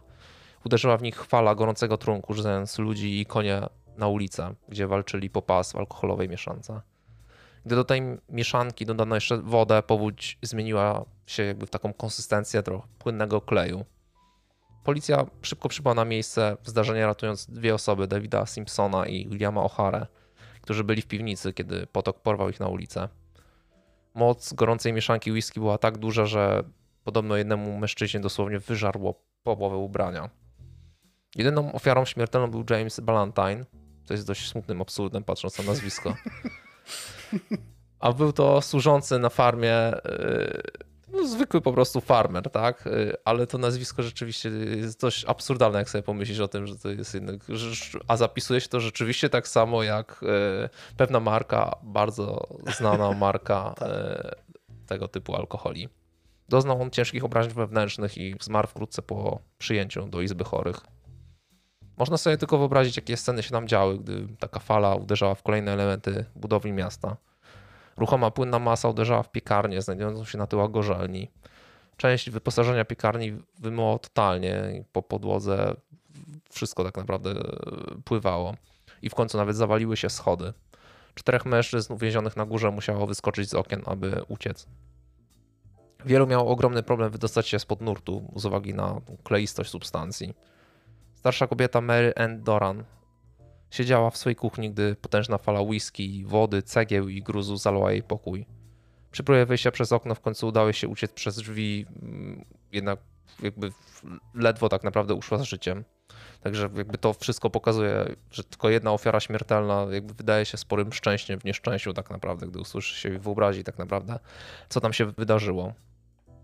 Jeżeli chodzi o inne historię.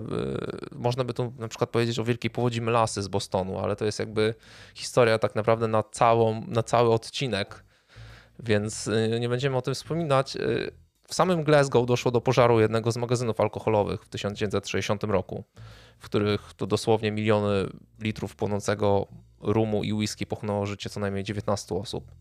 Także dwie takie duże alkoholowe tragedie katastrofy jak na jedno miasto to, to dość sporo.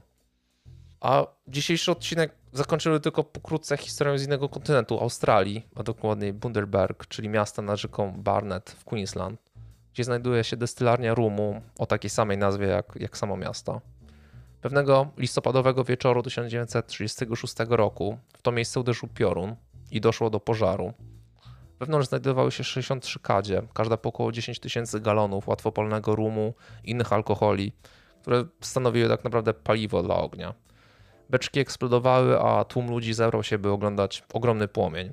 Cudem nie było żadnych zgonów ani większych obrażeń wśród ludzi, którzy pracowali w gorzelni, ale były ofiary śmiertelne wśród dzikich zwierząt w rzece Barnet.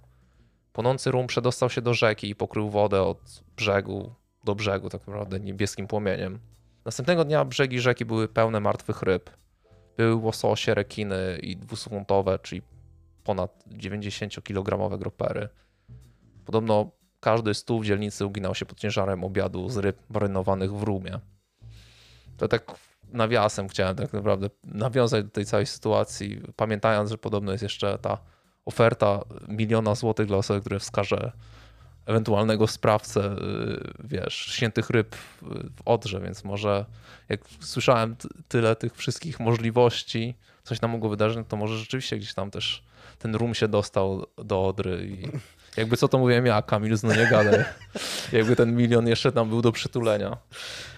No to jest strasznie, strasznie smutna, smutna historia. E, I te twoje, te twoje historie oczywiście też i e, ale ta, ta historia z Odrą jest strasznie, strasznie przykra i właśnie mm, chyba faktycznie wciąż nie wiadomo, co, co tak naprawdę się wydarzyło. Wiadomo jedynie, że reakcja była jakaś taka totalnie spóźniona i no i no, no wiado, to, wiadomo to, tyle, że, że, no, że wiadomo tyle, że wiele ryb tak naprawdę no poszło, wiesz. No.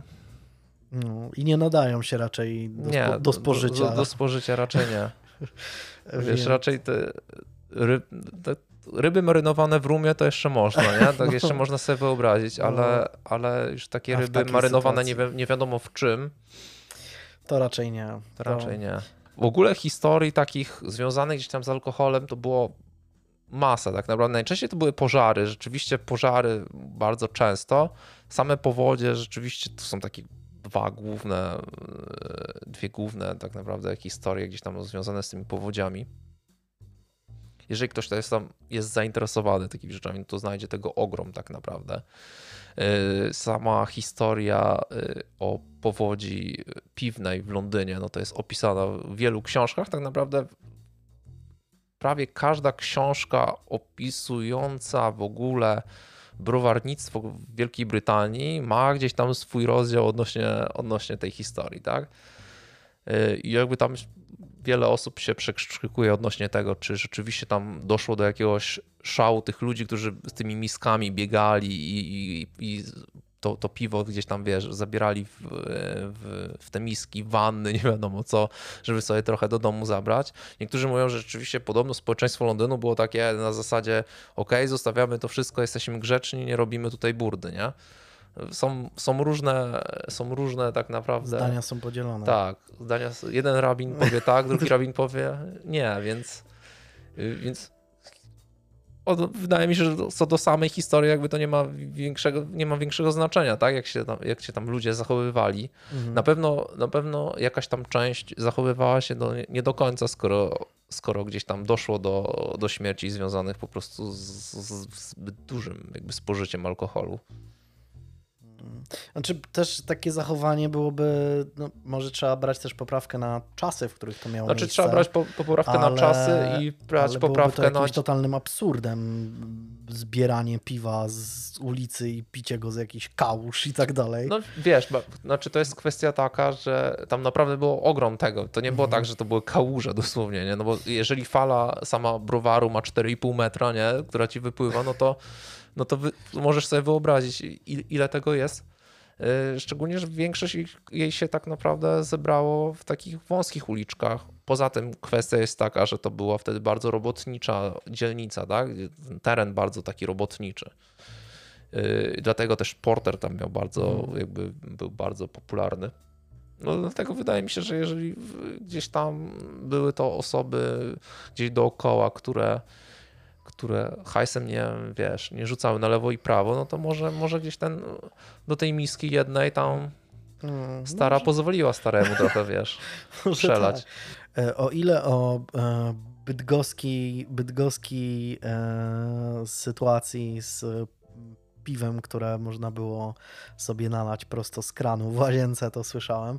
E, o tyle e, słyszałem o tym, co wspomniałeś o tej powodzi melasy mhm. e, i nawet trochę czytałem na ten temat. To jest faktycznie bardzo ciekawa historia i, i kiedyś można, można... Tak, tylko tam jest, to jest rzeczywiście taka na, na cały odcinek tak, tak. naprawdę dla poświęcenia tak, całego tak, tak. Odcinka, I tam faktycznie nie? to była poważna tragedia, nie? Tak. No ciężko, ciężko to właśnie tak ubrać jako jedną, mhm. jedną z wielu historii, tak. tak, bo ona jest bardzo bardzo, bardzo rozległe. I, też dość szczegółowo, i dość szczegółowo tak. opisana i ten. Jest to bardzo, bardzo ciekawa historia, może kiedyś, kiedyś wróci e, u nas.